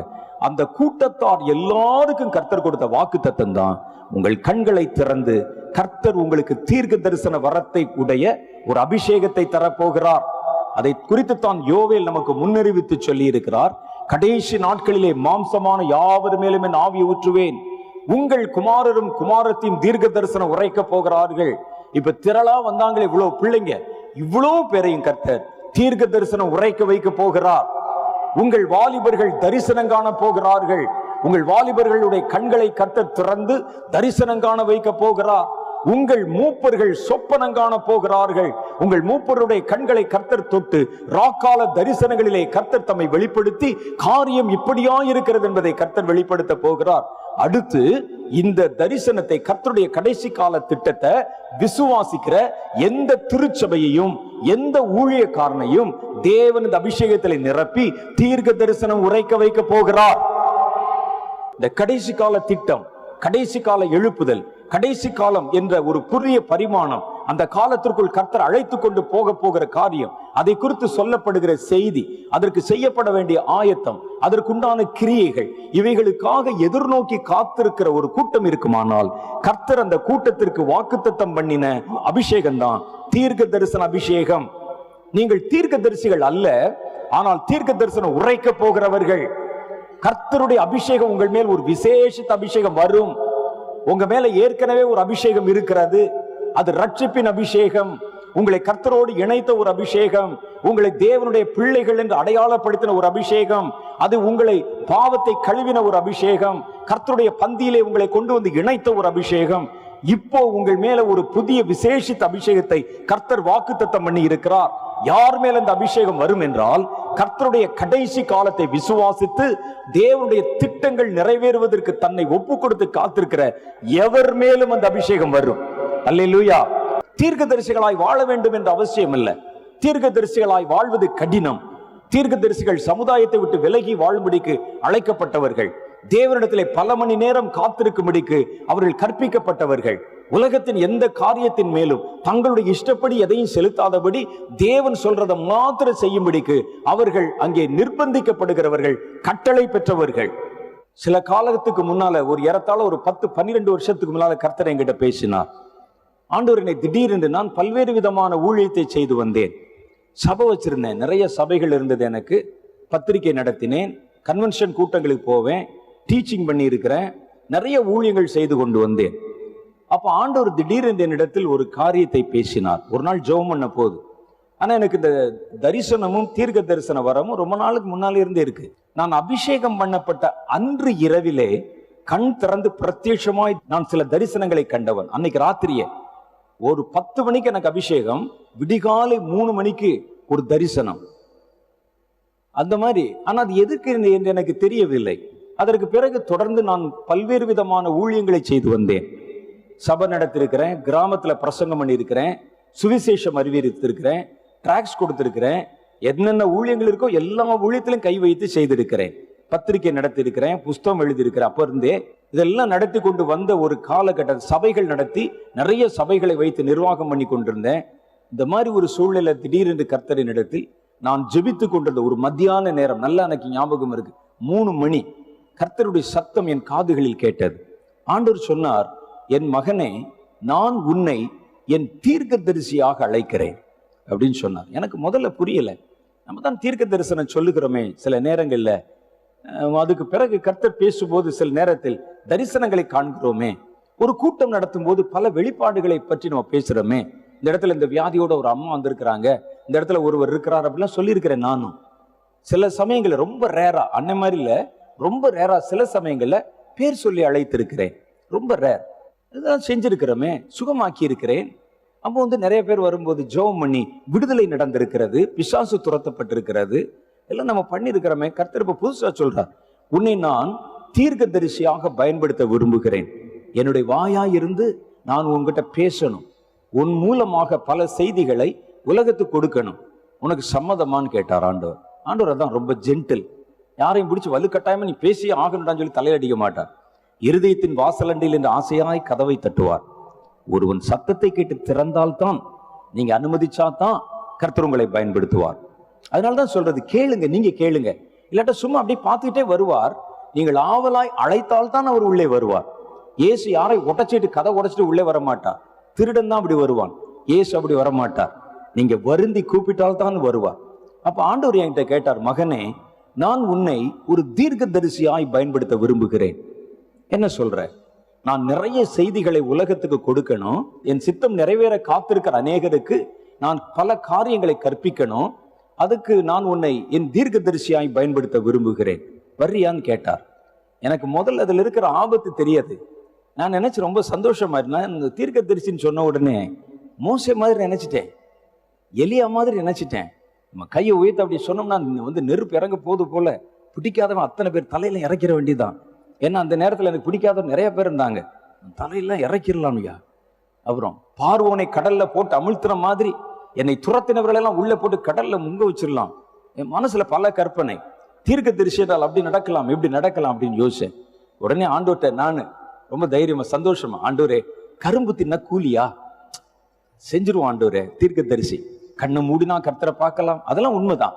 கண்ணை மூடினா கர்த்தரை பார்க்கலாம், கர்த்தர் பேசுவதை கேட்கலாம், மற்றவர்களை மிரட்டலாம். ம் நான் யார் தெரியுமா? தீர்க்க தரிசி. ஏதாவது பேசினா பிடி சாபம் அப்படின்னு சொல்லிடலாம். யார்கிட்ட விளையாடுற? இயேசுவோடு கூட நாங்கள் ஒரே டேபிளில் உட்காந்து அத்திப்பழ அடைகளை சாப்பிட்டோம், அப்பம் சாப்பிட்டோம், அப்படிலாம் சாப்பிடலாம் போல இருக்கு. பரலோகத்தில் போகலாம் வரலாம், பாஸ்போர்ட் கொடுத்துருவாங்க, எனி டைம் உள்ளே போகலாம் வரலாம், எசைக்கேல் போனாரு, அப்படிலாம் என் கற்பனையில் பல விஷயம் ஓடுது ஒரு செகண்டுக்குள்ள. ஆண்டவர்கிட்ட சொன்னேன், கரும்பு தின்ன கூலிய ஆண்டவரே அப்படின்னு. ஆனா நான் கர்த்தர் கொடுத்த கரும்பு திங்கிறது எவ்வளவு கஷ்டம் என்று எனக்கு அப்ப தெரியல. ஆண்டவர் சொன்ன போது, பல்லு இருக்கிறவன் தான் கரும்பு திங்க முடியும், பலவீனமான எப்படி சாப்பிட முடியும் சொல்லிட்டேன் ஆண்டவர்கிட்ட. அப்ப ஆண்டவர் சொன்னாரு, நான் உன்னை அப்படி பயன்படுத்த வேண்டும் என்று விரும்பினால், நீ அதுக்கு ஒத்துக்கொண்டால், உங்ககிட்ட பெருக்கு பாருங்க எல்லா ஊழியம் சபை எல்லாம், அது எல்லாத்தையும் விட்டுட்டு வெறும் கையா என் பின்னால வரணும். ஒரு கொஞ்ச நேரம் தான் நான் யோசித்தேன், இது எப்படி இவ்வளவு சபைகள் இருக்கிறது, நிர்வாகம் நடந்து கொண்டிருக்கிறது, பெரிய பெரிய ஊழியம் இருக்கிறது, போதகர்கள் இருக்கிறாங்க, ஜனங்கள் இருக்கிறாங்க, விட்டுட்டு வா, எல்லாத்தையும் விட்டுட்டு எந்த பொறுப்புல இருக்கக்கூடாது, என் பின்னால என்னை பின்பற்றி வரணும். நான் யோசித்தேன். உடனே என்னுடைய போதகர்கள் அங்கிருந்த என்னுடைய ஊழியக்காரர்கள் எல்லாம் அழைத்து ஒரு மீட்டிங் போட்டேன். அவங்ககிட்ட பேசினேன். ஆண்டவர் என்னென்ன மாதிரி இப்படி சொல்றாரு, என்னை கூப்பிடுறாரு, நான் போகலான்னு வச்சிருக்கேன், நான் போறேன், அவ்வளோதான். கோவம் வந்துருச்சவங்களுக்கு, ஏன் நீ சும்மா இருந்தவங்களை எங்களை வந்து ரட்சி ஆண்டவரை பற்றி அப்படி இப்படின்னு பேசி ஊழியத்துக்கு வான்னு சொல்லி நான் வேலையெல்லாம் ரிசைன்மெண்ட் உள்ளே வந்து கடைசியில் நீ போகிறேன்னு சொல்லி போயிட்டா நாங்கள் யாரை நம்பி எப்படி நடத்துவது, அப்போ வந்து ஜனங்கள் எப்படி வருவாங்க அப்படி இப்படின்னு சொல்லி ரொம்ப ஃபைட் பண்ண ஆரம்பிச்சிட்டாங்க. நான் இதை எதிர்பார்க்கல. நான் நினைச்சேன், நான் போகிறேன்னு சொல்ல சந்தோஷமாக அனுப்பிடுவாங்க போல நினச்சா இவர்கள் கலகபரம் பண்ண ஆரம்பிச்சிட்டாங்க. அப்புறம் உடனே அப்புறம் சில போதர்களை அழைத்து தாஜா பண்ணி அந்த நிலம், அங்கே இருக்கிற கட்டடம், பில்டிங் எல்லாம் உங்கள் பேருக்கே கொடுத்துட்றேன் அப்படின்னு சொல்லி அவங்க பேருக்கு எல்லாம் ரிஜிஸ்டர் பண்ணி கொடுத்து, என் குடும்பத்தில் எங்களுக்கு என்று இருக்கிற தனிப்பட்ட சொத்துல நாங்கள் வந்து ஐந்து பேர் கூட பிறந்தவர்கள், எனக்கு ஒரு சகோதரன் இருக்கிறார், ரெண்டு சகோதரி இருக்கிறாங்க, அப்புறம் வந்து எனக்கு ஒரு தம்பி இருக்கிறார், மொத்தம் நாங்கள் அஞ்சு பேர். இந்த அஞ்சு பேரில் என்னுடைய போர்ஷன் என்னென்னவோ அது எல்லாம் எனக்கு எந்த பாத்தியதையும் இல்லை, அதை எங்களோட சகோதரர்கள் நாளாய் பிரித்து கொள்ளலாம்னு சொல்லி நானே எழுதி கொடுத்து அவங்க சொன்னாங்க, இப்போ என்ன அவசரம், யார் கேட்டா அவன்கிட்ட பாகப்பிரிவினை பண்ண போகிறோமா, என்ன செய்ய போகிறோம், நம்ம நம்ம இருக்கக்கூடிய சொத்தை என்ன செய்ய போகிறோம்னு கேட்டாங்க. நான் சொன்னேன், என் பேரில் எதுவுமே இருக்கக்கூடாது. இயேசு சொன்னார், உன் பேரில் நான் தான் ஏன் இருக்கணும், எனக்கு நீ உனக்கு நான், என்ன சொல்கிற அப்படின்னு சொல்லி கர்த்தர் கூப்பிட்டார். இது உண்மையிலே நடந்தது. நான் உங்ககிட்ட ஃப்ராங்காக சொல்கிறேன், என் குடும்பத்தில் இருக்கிறவங்ககிட்ட சொல்கிற மாதிரி. அப்போ நான் சொன்ன போது எங்கள் வீட்லேயும் சண்டைக்கு வந்தாங்க. இப்போ என்ன நடந்தது, ஏன் எங்கே போக போகிற, அவங்களுக்கு பயந்துட்டாங்க. நான் எங்கேயோ ஒருவேளை காவி எகிவி கட்டி எங்கேயா மலைகளில் போய் தாடி வளர்த்து அப்படி உட்காந்து இந்த மாதிரி எலியா போன மாதிரி கர்மேலில் போய் உட்காந்து எப்படி ஆயிரம் போல இருக்குன்னு சொல்லிட்டு எல்லாம் போகக்கூடாது பேச ஆரம்பிச்சாங்க. சொத்துல எனக்கு பங்கு வேண்டாம். இப்போ யாரு கேட்டது, யாருக்கு பங்கு இருக்கிறது, எல்லாரும் தானே அனுபவிக்கிறோன்னு சொன்னாங்க. இல்லை, என் பேரில் எதுவும் இருக்கக்கூடாது. அதை எழுதி கொடுத்தேன், என் வாகனங்களை கொடுத்தேன், எல்லாத்தையும் கொடுத்துட்டு எம்டி ஆக்கிட்டு. அதுக்கு முன்னால நிறைய போராட்டங்கள் நடந்தது. இங்க சபையில இருக்கிறவங்க கொஞ்சம் பேர் என் பேர்ல சொத்து வேணும், ஓம் பேர்ல சொத்து வேணும், சண்டையெல்லாம் வந்தது. எனக்கு ரெண்டு வருஷம் ஆகிவிட்டது அதை வந்து சரிபடுத்துவதற்கு. ரெண்டு வருடம் அதை சரிப்படுத்தி எல்லாத்தையும் முடிச்சுட்டு என் கையில நான் எடுத்து பார்த்தப்போ பிளாங்கா இருந்தது, எதுவுமே இல்லை. கர்த்தரிடத்துல போனேன், நீங்க கூப்பிட்டீங்க, வந்துட்டேன், என் கையில எதுவுமே இல்லை, நான் எந்த ஊழியத்திலும் இல்லை. என் பேர்ல நிறைய ஊழியம் இருக்கு, வின்சென்ட் செல்வகுமார் என்ற யூடியூப் இருக்கு, ஆனா அபிஷியலா அதுல நான் இல்லை. என்னுடைய அந்த பப்ளிகேஷன் இருக்கிறது வாய்ஸ் ஆஃப் ஜீசஸ் என்ற பேர்ல, ஆனால் அதுல நான் அபிஷியல் எதுலையுமே இல்லை. நான் அது எதுலையுமே நான் வந்து அதை நடத்தவும் இல்லை, இயக்கவும் இல்லை. என் செய்திகளை அவங்க எடுத்து வெளியிடுறாங்க, அவ்வளவுதான். அதை வந்து பப்ளிசிட்டி பண்றாங்க, அதை கொடுக்குறாங்க, அவ்வளவுதான். நான் எந்த தொடர்பிலும் இல்லை. என்னை பொறுத்த அளவிலே இயேசு விடுவிக்கிறாரும் ஒண்ணுதான், இயேசுவின் துனியும் ஒண்ணுதான், இயேசு அழைக்கிறாரும் ஒண்ணுதான், இயேசு வருகிறாரும் ஒண்ணுதான், எல்லாமே ஒண்ணுதான். இயேசு சம்பந்தப்பட்ட எல்லாருமே என்னுடையது. ஏனென்றால் இயேசு என்னுடையவர், நான் அவருடையவன். எனக்கு எல்லாரையும் நேசிக்க முடியும், எனக்கு இயேசு விடுவிக்கிறார நேசிக்க முடியும். தேவன் மேல் அக்கறை வைத்துக் கொண்டு ஓடுகிற எவரையும் எனக்கு பிடிக்கும். ஏன்னா ஆண்டவருக்கு இவ்வளோ காரியம் செய்யறாங்களே, நான் ரசித்து பார்த்து கொண்டே இருப்பேன். அண்ணன் வேர்க்க விறுவிறுக்க பேசி பேசி மூச்சு இறக்க பேசும்போது என் இயேசுக்கு எவ்வளவு தூரம் வேலை செய்யறாங்கன்னு எனக்கு ஒரு நாள் பொறாம வந்தது இல்லை. கர்த்தருக்கு வேலை செய்தால் ஒரு வேலையை பத்து பேர் செஞ்சு செஞ்சா வேம முடிச்சிடலாமே. எனக்கு எப்படியாவது தேவனுடைய சித்தம் நிறைவேறிவிட வேண்டும். அந்த தரிசனம் எனக்குள்ள வந்துருச்சு. ஒரு காலத்துல வேற மாதிரி இருந்தேன். கர்த்தர் அழைத்து என் கையில் இந்த காரியத்தை கொடுத்த போது என்னுடைய பார்வை மாறிவிட்டது. இன்னைக்கு வாய்ஸ் ஆஃப் ஜீசஸ்னு ஒன்று இருக்குது, மீடியான்னு ஒன்று இருக்குது, சபைகள் இருக்கிறது, அதே பேர்ல பப்ளிகேஷன், எங்களுடைய புத்தகம் இருக்கிறது, அதை வெளியிடுகிறார்கள். அதுல இருந்து எதுவும் நான் எடுப்பதும் இல்லை, என்ன செய்றீங்கன்னு சொல்லி நான் கேட்பதும் இல்லை. அதுல போய் உட்கார்ந்துட்டா மறுபடியும் அதெல்லாம் உள்ள வந்து என்னை குழப்பி, என்னை வந்து நிர்வாகத்தை பத்தி பேச வச்சு, அப்புறம் பஞ்சாயத்து பண்ண வச்சு, அப்புறம் சபை நடத்த வச்சு, மறுபடியும் உள்ள இழுத்து விடும் என்று எனக்கு தெரியும். அதனால நான் சொன்னேன், இதை நீங்களே பார்க்கறனா பார்த்துக்கங்க, என்னை விட்டுறணும் அப்படின்னு சொல்லி, அவர்கள் மரியாதை நிமித்தம் ஒவ்வொரு காரியத்துக்கு என்கிட்ட வந்து கேட்கறாங்கிறதுனால நான் இருந்த இடத்தை விட்டு தலைமறைவாகி விட்டேன். நீங்க இப்ப கேளுங்களேன், மோனன்கிட்ட கேளுங்களேன், நான் எங்க இருக்கிறேன்னு என்று தெரியாது அவருக்கு. என் கூட இருக்கவங்கள்ட்ட கேளுங்களேன், எங்க இருப்பேன் என்று தெரியாது. யாராவது அங்க இருந்து கேட்பாங்க, உங்களை நாங்கள் பார்க்கணும், கான்டாக்ட் பண்ணா உங்களை எங்க பார்க்கலாம் அப்படின்னா, எங்கும் பார்க்கலாம் அல்லது எங்கேயுமே பார்க்க முடியாது. இந்த ரெண்டு தான், எங்கேயுமே பார்க்க முடியாது. நான் யார் இடத்துல ஃபோன் தொடர்பு வைக்க மாட்டேன். மோன் அண்ணன் இவ்வளவு நெருக்கம், என்னுடைய ஃபோன் நம்பர் தெரியாது, என்கிட்ட ஃபோன் கிடையாது, ஃபோன் நம்பர் கிடையாது, நாங்கள் ஃபோனில் பேச மாட்டோம். அவர் பேசுவதானே யாராவது ஒருத்தர் சொல்லி பிரதர் எங்கே இருக்காங்கன்னு கேட்பார். அவங்களுக்கு தெரியாது, நான் கேட்டு சொல்கிறேன்னு சொல்லுவாங்க. அப்புறம் அவங்க அங்கங்கங்கே விசாரித்து நான் பல இடங்களை அப்படி ஜாகை மாற்றிக்கொண்டே வருகிறேன். காரணம், சமுதாயத்தை விட்டு விலகி தேவன் சொல்கிறார், என்கிட்ட தான் ரொம்ப நேரம் உட்கார்ந்துருக்கணும், பல மணி நேரங்கள் தேவனிடத்துல தான் பேசணும், அவருடைய முகத்தை தான் பார்க்கணும், நான் சொல்றதை தான் கேட்கணும், உன்னுடைய மனம் கொஞ்சம் கூட கலையக்கூடாது, அதுலேயே நிலை நிற்கணும். கஷ்டம். அப்ப நான் சமுதாயத்தை விட்டு ஒதுங்கி, ஜனங்களை விட்டு ஒதுங்கி, காட்டுல தான் இல்லை, ஆனா சமுதாயத்தை விட்டு ஒதுங்கி இருக்கிறேன். சில நேரம் கஷ்டமா இருக்கும், ரொம்ப கஷ்டமா இருக்கும், ரொம்ப லோன்லியா இருக்கிற மாதிரி இருக்கும். அப்புறம் உடனே நான் போய் ஜெபத்துக்கு உள்ளே போயிடுவேன். நானே சமைத்து, நானே சாப்பிட்டு, நானே இருந்து வீட்டு அப்படி மாத்தி மாத்தி எங்க இருக்கிறேன் என்று தெரியாம. இப்போ கர்த்தருடைய வேலை, கர்த்தர் அப்படிலாம் உங்களை செய்ய போறது இல்லை. அது தீர்க்கதரிசியின் ஊழியம், அது தீர்க்கதரிசியின் வேலை. ஆனால் கர்த்தர் உங்களை தீர்க்கதரிசிகளாய் அல்ல, தீர்க்க தரிசனம் வரமுள்ள தீர்க்க தரிசனம் சொல்லுகிறவர்களாய் மாற்ற போகிறார். இப்படி கூப்பிட்டா உங்களுக்கு கஷ்டம். நீங்க எல்லாத்தையும் விட்டுட்டு கடந்து வந்து அப்படிலாம் கர்த்தர் யாரையும் கூப்பிடல. இது என் அழைப்புக்காக கர்த்தர் அப்படி வச்சிருக்கிறார். மற்றபடி நிர்வாகம் பண்ணுகிற ஊழியர்களை நான் தப்பு சொல்ல மாட்டேன், அது அவர்களுடைய ஊழியம், அது அவங்களுக்கு கொடுத்த வேலை. இப்போ மோகனன் பாருங்க, இத்தனை ஆள் பேர் படை அம்பு இருக்குது. ஏன்னா தரிசனம் பெருசு, அதை நிறைவேற்றணும்னா இவ்வளவு வேணும், இவ்வளவு பேர் அவங்க வந்து நடத்தணும், அவங்களோட உட்கார்ந்து பேசணும், அவங்களுக்கு கற்பிக்கணும், கற்றுக் கொடுக்கணும், ஆளுக்கு ஒரு திசை இழுத்தால் கொண்டு வந்து சேர்க்கணும். அது அவங்களுடைய வேலை, அது கஷ்டம். நான் இங்கே வந்து தனியா போயிருக்கிறேன், இதுவும் கஷ்டம். கர்த்தருக்கு ஊழியம் செய்யணும்னா வேர்வை சிந்தாமல் எதையும் நீங்க செய்ய முடியாது, தியாகம் செய்யாமல் நீங்க எந்த ஊழியத்தையும் செய்ய முடியாது. திடீரென்று எங்கேயோ இருந்து படுத்து தூங்கிட்டு திடீர்னு வந்து வாய் திறந்து தீர்க்க தரிசனம் பேச முடியாது. அதற்கு ஒரு பெரிய விலை கிரயத்தை நீங்கள் கொடுத்தே ஆக வேண்டும். அப்ப கர்த்தர் உங்களை தீர்க்க தரிசியாய் அல்ல, தீர்க்க தரிசனம் உரைக்கிறவர்களாய் மாற்றப் போகிறார். நீங்கள் இருந்த இடத்துல நீங்க ஸ்டூடெண்டா இருக்கலாம், ஆனா தீர்க்க தரிசனம் உரைப்பீர்கள். நீங்கள் ஒரு குடும்ப தலைவியாய் இருக்கலாம், தீர்க்க தரிசனம் உரைப்பீர்கள். நீ ஒரு வாலிபனாய் இருந்து கல்லூரி மாணவனாய் இருக்கலாம், தீர்க்க தரிசனம் உரைப்பீர்கள். நீங்கள் வயதானவர்களாய் இருந்து ரிட்டைர்மெண்ட்ல வீட்டுல ஓய்வில் இருக்கலாம், ஆனால் கர்த்தர் உங்களை தீர்க்க தரிசனம் உரைக்க வைப்பார். நீங்கள் பல்வேறு விதமான ஊழியங்களை செய்யலாம், கர்த்தர் உங்களை தீர்க்க தரிசன வரத்தினால் நிரப்புவார். இந்த தீர்க்க தரிசன வரம் கொண்ட ஒரு அபிஷேகம் கடைசி நாட்கள்ல எல்லார் மேலும் ஊற்றப்பட போகிறது. யார் மேலே அப்படின்னு கேட்டீங்கன்னா, கர்த்தருடைய கடைசி கால திட்டத்தை நம்பி விசுவாசித்து ஏற்றுக்கொண்டு பின்பற்றி வர காத்திருக்கிற எவர் மேலும் வருகிறது. அது நீயா இருந்தால் கர்த்தர் இன்றைக்கு உன்னை சந்திப்பார். நீங்க அதை நம்பி கர்த்தருடைய கையில உங்களுக்கு அந்த கடைசி கால தரிசனத்தின் அழைப்பு இருந்தால் கர்த்தர் உன் வாயை திறந்து அவர் சொல்ல நினைத்த காரியத்தை உன் வழியாய் பேச வைப்பார். அதான் கர்த்தர் சொல்ற ஒரு விசேஷித்த அனாயிண்டிங், ஒரு விசேஷித்த அபிஷேகம். இந்த அபிஷேகம் நீங்க ஏற்கனவே பெற்ற அபிஷேகம் வேற. அது தேவனோடு உங்களை இணைத்தது, அப்பா பிதாவே என்று அழைக்க வைத்தது, புத்திர சுவீகாரத்தின் வல்லமையை கொடுத்தது, தேவனோடு கூட உங்களை ஐக்கியப்படுத்தி ஆவியின் அச்சாரம் என்று அழைக்கப்பட்டது. இப்ப நீங்க செய்ய போறது, நீங்கள் செய்ய போகிற விசேஷித்த ஊழியத்திற்கான ஒரு அபிஷேகம். இந்த அபிஷேகம் குழந்தைகளை தீர்க்க தரிசனம் உரைக்க வைக்கும். எந்த குழந்தை இதை நம்பி, குழந்தையா இருந்தா கூட இயேசு வரப்போகிறார் என்பதை நம்பி கடைசி காலத்தில் கர்த்தருடைய திட்டங்களுக்கு தன்னை ஒப்பு கொடுத்தால் அந்த குழந்தையின் மேல் அந்த அபிஷேகம் வரும். அந்த சின்ன பிள்ளையின் மேல வரும். மூணு வயசு பிள்ளையின் மேல நேற்று பார்த்தோம். மூணு வயசு பிள்ளை, மூணாம் கிளாஸ் படிக்கிற பிள்ளை, ஒன்றாவது வகுப்பு படிக்கிற பையன், இவர்கள் மேல் தேவனுடைய அபிஷேகம் வந்து கண்களை கர்த்தர் திறக்க வைத்தார். ஏன் முடியாதா?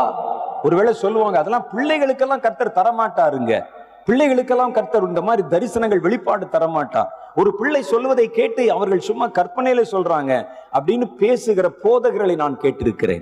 யார் சொன்னது உங்களுக்கு பிள்ளைகளுக்கு தரமாட்டாங்கன்னு? சாமுவேல் கர்த்தர் சின்ன பையனாய் இருந்த பொழுது அழைத்து சாமுவேலே சாமுவேல் என்று கூப்பிட்டு ராஜாங்க காரியத்தை அவனிடத்திலே பேசினார். அல்லேலூயா. இதெல்லாம் கர்த்தர் வந்து நமக்கு முன்னடையாளமாக நிழலாட்டமாக வைத்திருக்கிற சின்ன பையன் சாமுவேல்.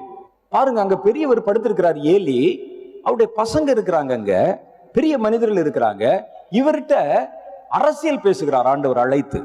இனி அந்த தேசத்தில் நடக்க போகிற காரியத்தை பற்றி பேசுகிறார். ஒரு குழந்தைகிட்ட பேசுற பேச்சாது. அது அவனுக்கு புரியுமா? அதை அவன் விளங்கி கொள்வானா? இல்ல. கர்த்தர் நினைத்தால் எவனையும் பயன்படுத்த முடியும், எவரிடத்திலும் பேச முடியும், எவ்வளவு பெரிய ஆழமான காரியத்தை பேச முடியும். அது பிள்ளைதானே நீங்க நினைப்பீங்க. கர்த்தருடைய பார்வையில் அது ஒரு ஆத்துமா. கர்த்தர் அவர்களை பயன்படுத்த முடியும். தேவனை விசுவாசித்து நம்புகிற எவன் மேலும் அந்த அபிஷேகம் வரும். அதைத்தான் கர்த்தர் சொல்கிறார், கடைசி நாட்களிலே மாம்சமான யாவர் மேலும் என் ஆவியை ஊற்றுவேன். கடைசி நாட்களில் நான் பயன்படுத்த போகிற தலைமுறைக்கென்று இந்த அபிஷேகம் தனியாய் வைக்கப்பட்டிருக்கிறது. இந்த அபிஷேகம் பிரத்யேகமாய் கடந்து வருகிறது. இந்த அபிஷேகம் குழந்தைகளுக்கு சொந்தமாக இருக்கிறது. குமாரர்களும் குமாரத்திகளும் தீர்க்க தரிசனம் உரைப்பார்கள். உங்கள் வாலிபர்கள் தரிசனங்களை காண்பார்கள். உங்கள் மூப்பர்கள் சொப்பனங்களை, கனவுகளை பார்ப்பார்கள். உங்கள் எல்லா ஊழியக்காரனும் ஊழியக்காரியும் தீர்க்க தரிசனம் உரைப்பார்கள். எல்லாம் தீர்க்க தரிசிகளாய் மாறுவதல்ல, தீர்க்க தரிசன வரமுடையவர்களாய் மாறுவார்கள். ஏன்னா கடைசி காலத்தில் அது வேணும். அது வேணும் என்பதனால்தான் கர்த்தர் எல்லாருக்கும் அந்த வரத்தை பொதுவான வரமாய் கொண்டு வர அவர் விரும்புகிறார். ஒவ்வொருவரிடத்திலும் சொல்லுவதற்கு ஒரு செய்தி இருக்கிறது. ஒவ்வொருவரையும் நடத்துவதற்கு ஒரு காரியம் இருக்கிறது. ஒவ்வொருவருக்கும் கொடுப்பதற்கு ஒரு திட்டம் இருக்கிறது. கடைசி காலத்துல எல்லாருக்கும் வேலை இருக்கிறது. யாரோ ஒரு ஒரு திட்டத்தை எடுத்துக்கொண்டு போவதில்லை. அதுல நீ எங்க வருகிற, இதுல நீ என்ன செய்யணும், என்ன நடக்க போகிறது என்பதை உங்களிடத்தில் கர்த்தர் பேச விரும்புகிறார். யாரோ ஒரு ஆள்கிட்ட பேசணும்னா கர்த்தர் ஏன் மூலம் பேசலாம், அல்லது அண்ணன் மூலம் பேசலாம், நாங்கள் வந்து உங்களிடத்தில் பேசலாம். உங்களை இத்தனை திரளாய் வைத்துக் கொண்டு நீங்கள்லாம் தீர்க்க தரிசனம் பேச வேண்டும் என்று நாங்கள் உங்களுக்கு கற்பிக்க வேண்டிய அவசியம் இல்லை. கர்த்தர் உங்கள் ஒவ்வொருவரிடத்திலும் தனித்தனியாய் பேச விரும்புகிறார். நீங்கள் இந்த தரிசனத்தில் இருந்தால் கடைசி காலத்தில் தேவன் செய்ய போகிற அவருடைய மகாபெரிய திட்டத்துல நீங்கள் அழைக்கப்பட்டிருந்தால், அந்த அழைப்பை நீங்கள் விசுவாசித்தால், இந்த அழைப்புக்கு கர்த்தர் உங்களை பங்குதாரராய் நினைத்தால், இந்த அபிஷேகம் உங்களுக்கு சுதந்திரமாய் கொடுக்கப்படுகிறது. அதை எல்லாரும் பெற்றுக்கொள்ள முடியும். நீங்க நினைக்கூடாது யாரோ ஒருவருக்கு அல்ல, நான் என்ன தீர்க்க தரிசியான்னு. நான் உங்களை தீர்க்க தரிசின்னு சொல்லலையே, தீர்க்க தரிசனம் சொல்லுகிறவர்கள் என்று சொல்லுகிறேன். தீர்க்க தரிசன வரத்தில் நிறைந்தவர்கள் என்று சொல்லுகிறேன். தீர்க்க தரிசன அனுபவத்தை பெற்றவர்கள் என்று சொல்லுகிறேன். இந்த தீர்க்க தரிசன அபிஷேகம் நமக்குள் இறங்க ஆரம்பிக்கும் பொழுது கர்த்தர் பேசுவது நமக்கு தெளிவாய் கேட்கிறது. தேவன் காண்பிக்கிறது தெளிவாய் நமக்கு தெரிகிறது. இதுல பாருங்க, மூணு நிலைமை சொல்றாங்க.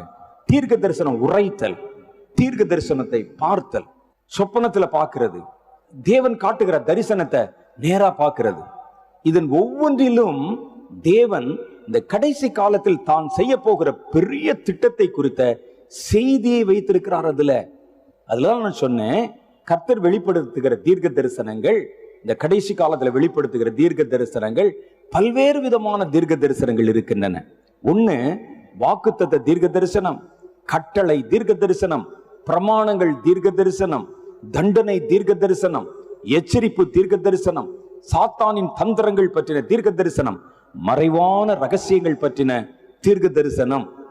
இதெல்லாம் ஏழு விதமான தீர்க்க தரிசனங்கள். கர்த்தர் வெளிப்படுத்தி பேசுகிற ஒவ்வொன்றையும் கேட்டகரி வைஸா பிரிச்சா இந்த ஏழு தலைப்புகளுக்குள்ளே அது அடங்குவதை பார்ப்பீர்கள். இதை தாண்டி ஒன்று ரெண்டு இருக்குது, அது இப்போ நமக்கு வேணாம். ஒரு ஏழு முக்கியமான காரியங்கள், தேவன் பேசுகிற செய்தியை இந்த ஏழு தலைப்புகளுக்குள்ளே நீங்கள் அடக்கி விடலாம். கர்த்தர் இந்த நாட்களில் அதிகமாய் பேசக்கூடிய தீர்க்க தரிசன வகைகள், வாக்குத்தத்த தீர்க்க தரிசனத்தை கர்த்தர் பேசுகிறார். ஒன்று. இரண்டாவது, தண்டனை தீர்க்க தரிசனங்களை கர்த்தர் பேசுகிறார். மூன்றாவது, எச்சரிப்பின் தீர்க்க தரிசனங்களை கர்த்தர் பேசுகிறார். இப்ப நான் ஏழு பாயிண்ட் சொன்னேன். அது இந்த கடைசி காலத்துல கர்த்தர் பயன்படுத்த போகிற தீர்க்க தரிசன வரத்துல உங்ககிட்ட பேசுறது இந்தந்த வகை தீர்க்க தரிசனங்கள் தான் கர்த்தர் பெருவாரியாய் பேச போகிறார். அதுல என்ன பேச போறார்னா, வாக்குத்தத்த தீர்க்க தரிசனங்களை பற்றி கர்த்தர் பேசுவார். வாக்குத்தத்த தீர்க்க தரிசனம், தேவன் வைத்திருக்கிற ஒரு இலக்கை நோக்கி நாம் நகரும் போது கர்த்தரால் பல வாக்குத்தத்தங்கள் நமக்கு கொடுக்கப்படுகின்றன. வேதத்தில் நீங்க நல்லா கவனிச்சு பாருங்க, தேவன் நமக்கு வைத்திருக்கிற இலக்கை நோக்கி நகர்த்தப்படுகிறவர்கள் நகர்த்தப்படும் பொழுதே பல்வேறு விதமான வாக்குத்தத்தங்களை பெற்றிருக்கிறார்கள். தேவனால் அழைக்கப்பட்ட தேவ ஜனங்கள் தேவனுடைய சித்தத்தை செய்யும் போதே பல்வேறு விதமான வாக்குத்தத்தத்தை பெற்றிருக்கிறார்கள். அப்ப தேவன் இப்போ நமக்கு வைத்திருக்கிற மகாபெரிய இலக்காகிய கடைசி கால அபிஷேகம், கடைசி கால எழுப்புதல் என்ற தரிசனத்தை நோக்கி நீங்கள் நகரும் பொழுது அவர் உங்களிடத்துல நிறைய வாக்குத்தத்தங்களை பற்றி பேசுகிறார். இந்த ஊழியத்திற்கு அழைக்கப்பட்ட உங்களுக்குன்னு அந்த வாக்குத்தத்தங்கள்ல தனிப்பட்ட வாக்குத்தத்தங்கள் இருக்கிறது. இனி நீங்கள் அடைவதற்கு ஏதுவாய் கர்த்தரால் நியமிக்கப்பட்ட இலக்குகள் சம்பந்தமான வாக்குத்தத்தம் இருக்கிறது. ஆண்டவர் ஒரு முறை நாங்கள் ஜெபித்து கொண்டிருந்த பொழுது, மோனன் உங்களுக்கு தெரியும், அவங்களுக்கு இந்த இந்த கடைசி கால எழுப்புதல் என்பதுதான் பிரதானமாய் கொடுக்கப்பட்ட ஒரு கட்டளை. அவங்ககிட்ட கர்த்தர் சில வருடங்களுக்கு முன்னால பேசி அதை ஒரு இலக்காக வைத்து, இந்த கடைசி கால எழுப்புதலுக்கு உன்னை ஒரு கருவியாய் பயன்படுத்துவேன் என்று கர்த்தர் அழைத்து வந்தார். அது நம்ம எல்லாருக்கும் தெரிஞ்சது, அந்த சாட்சியை நம்ம கேள்விப்பட்டிருக்கிறோம். அதை நோக்கி அவர்கள் நகர்த்தப்படும் பொழுது சில சமயங்களிலே தேவன் அவருக்கு புதிய வாக்கு தத்தங்களை தருவார். ஒரு முறை நாங்கள் ஜெபித்து கொண்டிருந்த போது கர்த்தர் சொன்னார், நான் உங்களுக்கு கட்டளையிட்ட வாக்கு தத்த நிறைவேறுவதை, இந்த தேசத்தின் மேல எழுப்புதல் வருவதை, உலகம் தழுவின ஒரு எழுப்புதல் வருவதை, உன் கையிலிருந்து வருவதை காணும் வரைக்கும் உன்னுடைய ஆயுசு நாட்கள் முடிவதில்லை. பயப்படாத, அதை நீ பார்க்கவே பாப்பா, அந்நிய கண்கள் அல்ல உன் சொந்த கண்கள் காணும் என்று கர்த்தர் சொன்னார். இரண்டாவது ஒரு காரியம் சொன்னார், நான் உன்னை அனுப்புகிற எவ்விடத்திற்கும் போ, பேசு, இந்த வார்த்தைகளை ஜனங்கள் காதுகள் கேட்கும்படி சொல்லு. நான் உனக்கு சிங்கத்தின் கர்ஜனையை போல வார்த்தையை உன் தொண்டையிலே வைத்து நான் ஜனங்களுக்கு அதை கற்பிப்பேன். நீ இளைப்படையாமல் ஓடும்படிக்கு வாலிபருடைய ஓட்டத்தை உனக்கு தருவேன். நீங்க பாருங்க, என்னை விட ஐந்து அல்லது ஆறு வயது மூத்தவர் அவர். ஆனா நான் இன்னைக்கு அப்படி சோர்ந்துட்டு புல்பிட்ட பிடிச்சு பேசிட்டு இருக்கிறேன். காலையிலிருந்து மணிக்கணக்காய் பேசிக்கொண்டே இருப்பது இது அவருடைய சொந்த பலம் அல்ல, தேவன் கொடுத்த வாக்குத்தத்தத்தின் பலம். எனக்கு நல்லா தெரியும், அவங்க போடுற மாதிரி சத்தம் நீங்க போட்டு பேசி பார்த்தா தான் தெரியும், பேசுகிறவர்களுக்கு தான் அதுல இருக்கிற பிரச்சனைகள் தெரியும். இவ்வளவு சத்தம் போட்டு இத்தனை நடத்தினா தொண்டை ஆஃப் ஆயிரும், தொண்டை தண்ணி வற்றி போயிரும், அப்புறம் பத்து நாள் பதினஞ்சு நாள் ஆகும், பேச முடியாது. ஆனால் தொடர்ச்சியா இத்தனை ஊழியங்களை அவங்களுடைய அந்த ப்ரோக்ராம்ஸ் எடுத்து பாருங்க, ஓய்வில்லாமல் ஒளிவில்லாமல் ப்ரோக்ராம்ஸ்ல போட்டதை தாண்டி போகிற வழியெல்லாம் பேசிக்கொண்டே போவார்கள். நான் என்னுடைய நண்பர்களிடத்துல விளையாட்டா சொல்லுவேன், மோகனன் அர்த்த ராத்திரில எழுப்பி பேச சொன்னா கூட அதுக்கு ஒரு செய்தி பேசிடுவாங்கன்னு சொல்லுவேன். அது நமக்கு முடியாது, எந்த நேரத்திலும் பேசுவதற்கு தயாரா இருப்பாங்க. சிங்கம் என்ன செய்யும் தெரியுமா? சிங்கத்தினுடைய ஸ்பெஷாலிட்டி, நீங்கள் எழுப்பி நீங்க தொட்டு எழுப்பிட்டீங்கன்னா எந்திரிச்சோடனே தாக்குற பொசிஷன்லாம் நிற்கும். எந்திரிச்சு நம்ம எங்க இருக்கலாம் பார்க்காது, எந்திரிச்சோடனே பாஞ்சிரும். சிங்கத்தை மாத்திரம் சீண்டக்கூடாது தெரியுமா உங்களுக்கு? நீங்க போய் படிச்சு பாருங்க. சிங்கம் ஒண்ணு மாத்திரம் எவ்வளவு அசந்து தூங்குனாலும் சிங்கத்தை மாதிரி தூங்குற ஆள் நீங்க பார்க்க முடியாது. பதினெட்டு மணி நேரம் தூங்கும் ராஜா, அப்பதான் ராஜாவா இருக்க முடியும். பதினெட்டு மணி நேரம் தூங்கும். ஆனா அவருடைய ஸ்பெஷாலிட்டி என்னன்னு கேட்டா, நம்ம எல்லாம் நல்ல ஆழ்ந்த தூக்கத்துல உங்க மேல கை வச்சு எழுப்புனா எந்திரிச்ச உடனே நான் எங்கே இருக்கிறேன் அப்படின்னு கேட்பீங்க, மணி என்னன்னு கேட்பீங்க, என்ன நினை யாரு அப்படின்னு கேட்பீங்க. நம்ம கொஞ்ச நேரம் அந்த அந்த இயல்பு நிலைக்கு வருவதற்கு கொஞ்ச நேரம் ஆகும். ஆனா சிங்கம் எனி டைம் நீங்க தூங்கும்போது அப்படி தொட்டிங்கன்னா எந்திரிச்ச உடனே அட்டாக் பண்ற பொசிஷன்லாம் எந்திரிக்கும். அது எந்திரிச்ச உடனே அடிச்சிடும் பட்டாருன்னு. அதான் சிங்கத்தினுடைய தன்மை. கர்த்தர் எனி டைம் விழிப்புள்ள ஆத்துமாவை தந்து கர்த்தர் அவரை ஓட வைப்பது எனக்கு நல்லா தெரியும். அது மனுஷ பலம் அல்ல, தேவனுடைய வாக்கு தத்தத்தின் வலிமை. அப்ப ஆண்டவர் சொல்லணும், உனக்கு நான் அதை தந்திருக்கிறேன் போ. திடீர்னு சொல்லி லேசா காய்ச்சல் மாதிரி இருக்குன்னு சொல்லுவாங்க. நான் நினைப்பேன், சரி காய்ச்சல் இன்னைக்கு வரமாட்டாங்கன்னு பார்த்து நம்ம வெளில வந்து பார்த்தா ஆறு மணியில நின்று பேசி கொண்டிருப்பார்கள். அவங்க வச்சுட்டு நான் அவ்வளவு விஷயம் சொல்லக்கூடாது, நீங்க தெரிஞ்சுக்கிறதுக்கு சொல்றேன். வாக்கு தத்தத்தின் பலம் என்றால் என்ன? இதெல்லாம் கர்த்தர் பேசி சொன்ன வாக்கு தத்தங்கள். போ, நான் உனக்கு தேசங்களை சுதந்திரமாய் தருவேன், ஜனங்களிடத்துல போய் பேசு, நான் உனக்கு வாக்கு வன்மையை தருவேன், நான் உனக்கு ஒரு சத்தத்தை சிங்கத்தின் கர்ஜனையை தருவேன், சிங்கத்தினுடைய வைராகியத்தை தருவேன். ஜெபிக்கும் போது பாருங்க, சாத்தானுக்கு எதிராக ஜெபிக்கும் போது கையில கீழே மாட்டினான் என்று வைத்துக் கொள்ளுங்கள், நேராக்கிற வந்தான்னு வச்சுங்க கடிச்சு துப்பிடுவாங்க. அந்த அளவுக்கு ஒரு வைராகியம். நாம ஜெபிக்கிறோம், அந்த ஒரு வைராகியம் எங்கிருந்தோ ஒரு வைராகியம் வரும். நான் பார்த்து கொண்டே இருப்பேன், எப்படி இவ்வளவு நேரம் முழங்கால நிக்க முடியுது, இது முடிச்ச உடனே முடிந்த உடனே அடுத்த ஒரு மீட்டிங்ல போய் எப்படி பேச முடிகிறது, எப்படி இத்தனை மைல்கள் அலைய முடிகிறது? கர்த்தர் சொன்னார், அது மனுஷ பலம் அல்ல, என் வாக்கு தத்தத்தின் பலம், என் வாக்கு தத்தத்தின் பலம், நான் கொடுத்த வார்த்தையின் பலம் அதுதான் நடத்துகிறது. அப்போ ஒரு காரியத்தை நோக்கி நம்ம நகர்த்தப்படும் பொழுது கர்த்தர் அதை குறித்து எனக்கு என்ன சொல்லுகிறார் என்பதை தெரிய வேண்டும். கர்த்தர் இதை குறித்து பேசினார் ஒரு முறை இங்க நாலு மாடல. அவர் சொல்லுகிறார்கள், நான் இதை நம்பினேன், நான் இதை விசுவாசித்தேன், அந்த வாக்கு தத்தத்தை சுதந்திரித்துக் கொண்டேன். எனக்கு டயர்ட்னஸ் வர்றதில்லை, போகிற வழியெல்லாம் எங்க கூப்பிட்டாலும் பேச முடியுதுனால எங்கும் நிற்க முடிகிறது. ஒரு வாலிபனுடைய பலத்திற்கு ஒப்பான பலத்தை கர்த்தர் எனக்கு தந்திருக்கிறார். உன் நாட்களை நான் வாலிபனின் நாட்களை போல மாற்றுவேன். அப்ப இந்த தீர்க்க தரிசனம், வாக்கு தத்த தீர்க்க தரிசனம் நமக்கு வேணும் பாருங்க. அதுதான் நாம் அடைய வேண்டிய இலக்கை நோக்கி நம்மை சோர்வில்லாமல் நகர்த்தி கொண்டு போகிறது.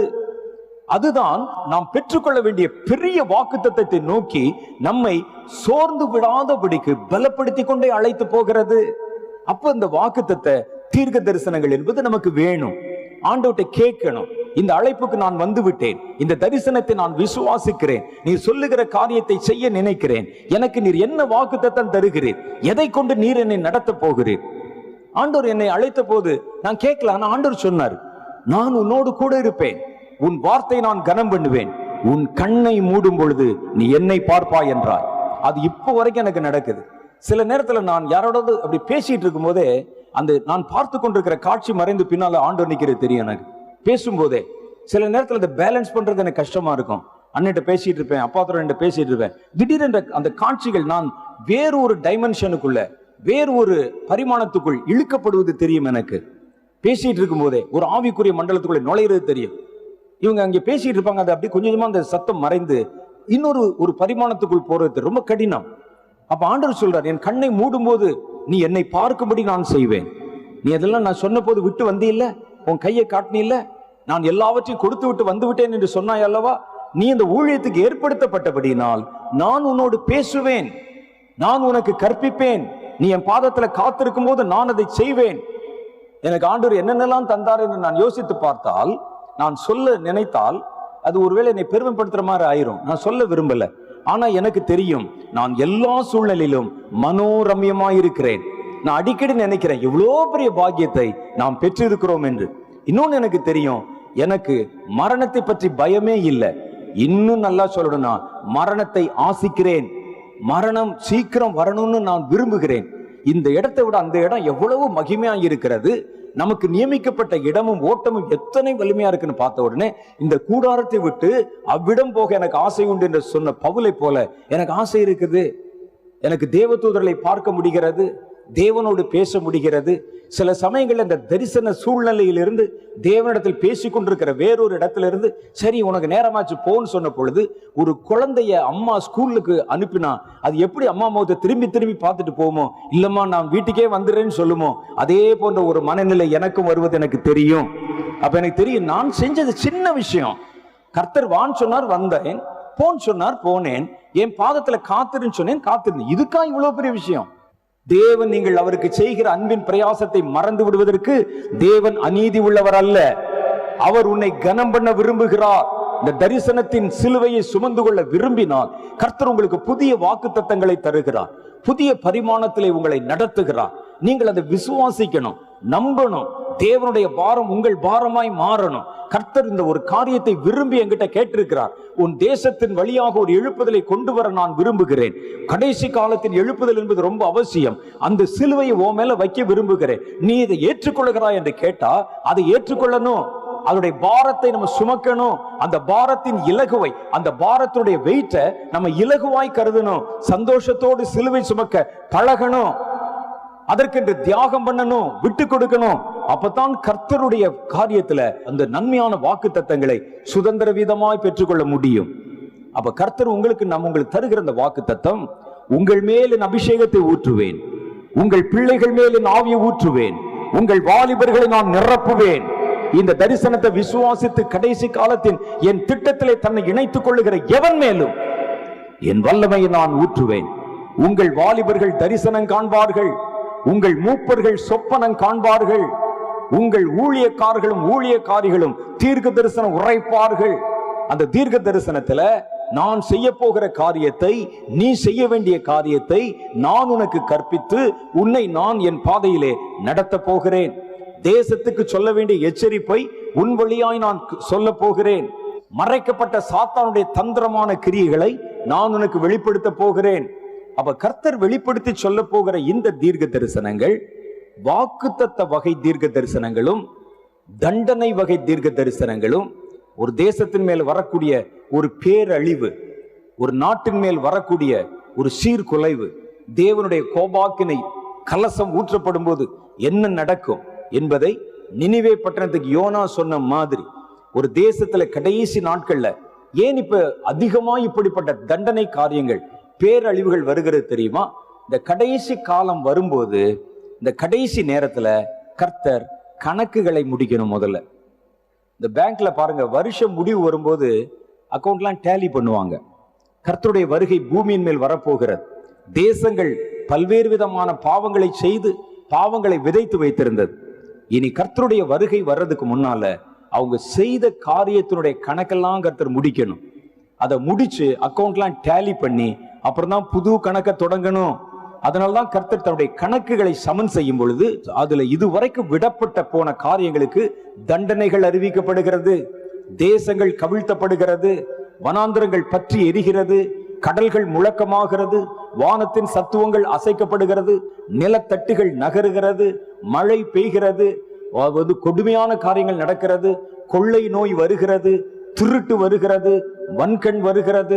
இப்படிப்பட்ட பல்வேறு விதமான தண்டனைக்குரிய காரியங்கள் தேசங்களை சீர்குலைப்பதற்கு காரணம் இது. கடைசி நாள், கடைசி நாள்ல கர்த்தர் கணக்க முடிப்பார். அவங்க இதுவரைக்கும் தன்னுடைய பாவ வழி விட்டு மனம் திரும்பாமலும் தேவனிடத்தில் ஒப்புரவாகாமலும் தங்கள் பாவத்தை குறித்து இதுவரைக்கும் அவர்கள் எதையும் நினைக்காம அவர்கள் விதைத்து கொண்டே இருந்த பாவத்துடைய பலனை அறுவடை செய்யணும் இந்த கடைசி காலத்துல. அதனால்தான் கடைசி காலத்தின் நிகழ்வுகள் என்று கர்த்தர் பேசின பொழுது மத்தேயு இருபத்தி நாலுல லூக்கா இருபத்தி ஒண்ணுல நிறைய தண்டனை காரியங்களை பற்றி பேசினார். இதெல்லாம் நம்ம வந்து தண்டனை என்று சொல்லுகிறோம். மூன்றாவது, இனி வரக்கூடிய ஆபத்துகள். இதை பற்றி கர்த்தர் இந்த கடைசி நாட்கள்ல உங்ககிட்ட நிறைய பேசணும்.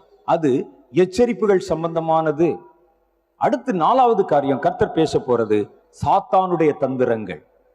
சாத்தானுடைய தந்திரம். ஏன்னா அந்த கடைசி நாட்கள்ல இனி தனக்கு கொஞ்ச காலம் மாத்திரமே இருக்கிறது என்று கண்டு சாத்தான் தனக்கு தெரிந்த எல்லா பலத்தையும் இந்த காலத்துல தான் பிரயோகம் பண்ணுவான். அவனுக்கு தெரிஞ்ச எல்லாம், அவனுக்கு தெரிஞ்ச பலம், அவனுக்கு தெரிந்த தந்திரம், அவருடைய உச்சகட்டம் இருக்கு பாருங்க, அது எல்லாவற்றையும் அப்ளை பண்ண போற நேரம் இதுதான். சாத்தானுடைய உச்சகட்ட பலத்தையும் அவனுடைய தந்திரத்தினுடைய விளைவுகளையும் இந்த நாட்கள்ல தான் பார்க்க போறீங்க. ஆனா கர்த்தர் என்ன செய்யறார்னா, தம்முடைய ஆவியினால் நிரப்பப்பட்ட தம்முடைய பிள்ளைகளுக்கு சாத்தான் எடுத்து வைக்கக்கூடிய ஒவ்வொரு அடிகளையும் முன்பாகவே வெளிப்படுத்தி காண்பித்து விடுகிறார். சாத்தான் இந்த எழுப்புதலுக்கு விரோதமா என்ன செய்ய போறான்? சபைகளை நான் எடுத்துக்கொண்டு போவதற்கு முன்னால சாத்தான் சபைகளுக்கு விரோதமா என்ன செய்ய போறான்? ஜனங்களுக்கு விரோதமா என்ன செய்ய போறான்? தேசங்களுக்கு விரோதமா என்ன செய்ய போறான் என்பதெல்லாம் கர்த்தர் அங்கே நமக்கு வெளிப்படுத்தி காண்பிக்கிறார். அப்ப அது சொல்லி காமிச்ச உடனே நாம் என்ன செய்கிறோம்? கர்த்தர் சொன்ன காரியத்தை வச்சு சாத்தான் அந்த செயல் திட்டத்தை செயல்படுத்துவதற்கு முன்பாகவே அவனை நம்ம வந்து தடை கட்டி அவருடைய பலத்தை பகிஷ்கரித்து நாம் ஜெபித்து விடுகிறோம். சாத்தானுக்கு ஒரு பக்கம் கோபம். நம்ம இங்க பேசுறதெல்லாம் யார் அங்கே சொல்லி கொடுப்பது? இஸ்ரேல் தேசத்துல ராஜாவிடத்துல போய் சீரியர்கள் படை அங்க வச்சிருந்தாங்க. அவன் இந்த ராஜா காலையில வாக்கிங் வர்ற நேரத்துல எப்படியாவது அவனை கொன்று விட வேண்டும் என்று அந்த எதிரி நாட்டு மன்னர்கள் அங்கே ஒழிஞ்சு காத்திருப்பாங்க. ஒருத்தர் சொன்ன அந்த ஆளு காலையில எக்ஸசைஸ் பண்ணிட்டு இந்த வழியா தாங்க நடந்து போவான் அப்படின்னு அங்கே காத்து கொண்டே இருந்தார்கள்.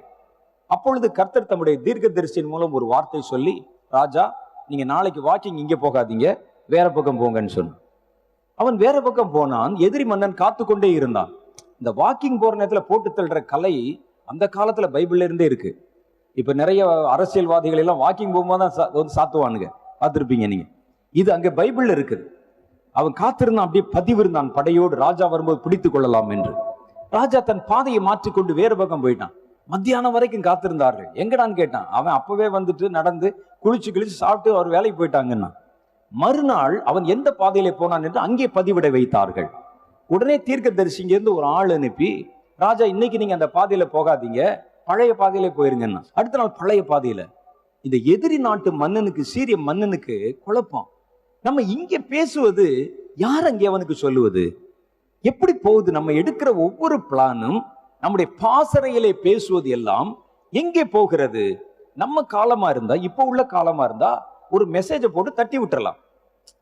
இங்க இருந்து பாத்தீங்கன்னா ஒரு வாட்ஸ்அப்ல ஒரு செய்தி கொடுத்துடலாம். அவர் பேசிக்கொண்டே இருக்கிறாருன்னு போன் ஆன் பண்ணி வச்சு அங்க ஆன் பண்ண வைக்கலாம். அந்த காலத்துல இருக்கலாம் வாய்ப்பு இல்லை. யார் போய் சொல்லுவது? இவருக்கு சந்தேகம். இங்க நமக்குள்ளதான் எவனோ ஒரு கருப்பாடு இருக்கிறது. நம்ம இங்க பேசுறதெல்லாம் போய் இந்த ராஜாட்ட ஒப்படைச்சு எவனோ காசு வாங்குகிறான் என்று சொல்லி கோவம் வந்துருச்சு. இங்க பேசுறதெல்லாம் யாரா போய் இங்க சொல்றது? அப்போ ஒருவன் எழுந்து சொன்னான், ராஜா நீங்க இங்க மாத்திரம் இல்ல, பள்ளி அறையில் பேசுவதை கூட துல்லியமாய் சொல்லிவிடுவதற்கு தீர்க்க தரிசி அங்கே இருக்கிறான் என்றான். நீ என்ன மனசுல நினைச்சாலே சொல்லிடுவாங்க. உன் வீட்டுல ரகசிய அறையில நீ பேசினா கூட அதை அப்படியே துல்லியமா எழுத்து மாறாம சொல்லக்கூடிய தீர்க்க தரிசி அங்கே இருக்கிறான். அதுதான் சாத்தானுக்கு இப்ப அதுதான் பயம். நாம் இங்க எடுக்கிற ஒவ்வொரு காரியம் சபையை கெடுக்கலாம்னா கர்த்தர் உடனே அதை சொல்லிவிடுகிறார். சாத்தான் வந்து மறைவிடத்திலே தந்திரம் செய்கிறான்.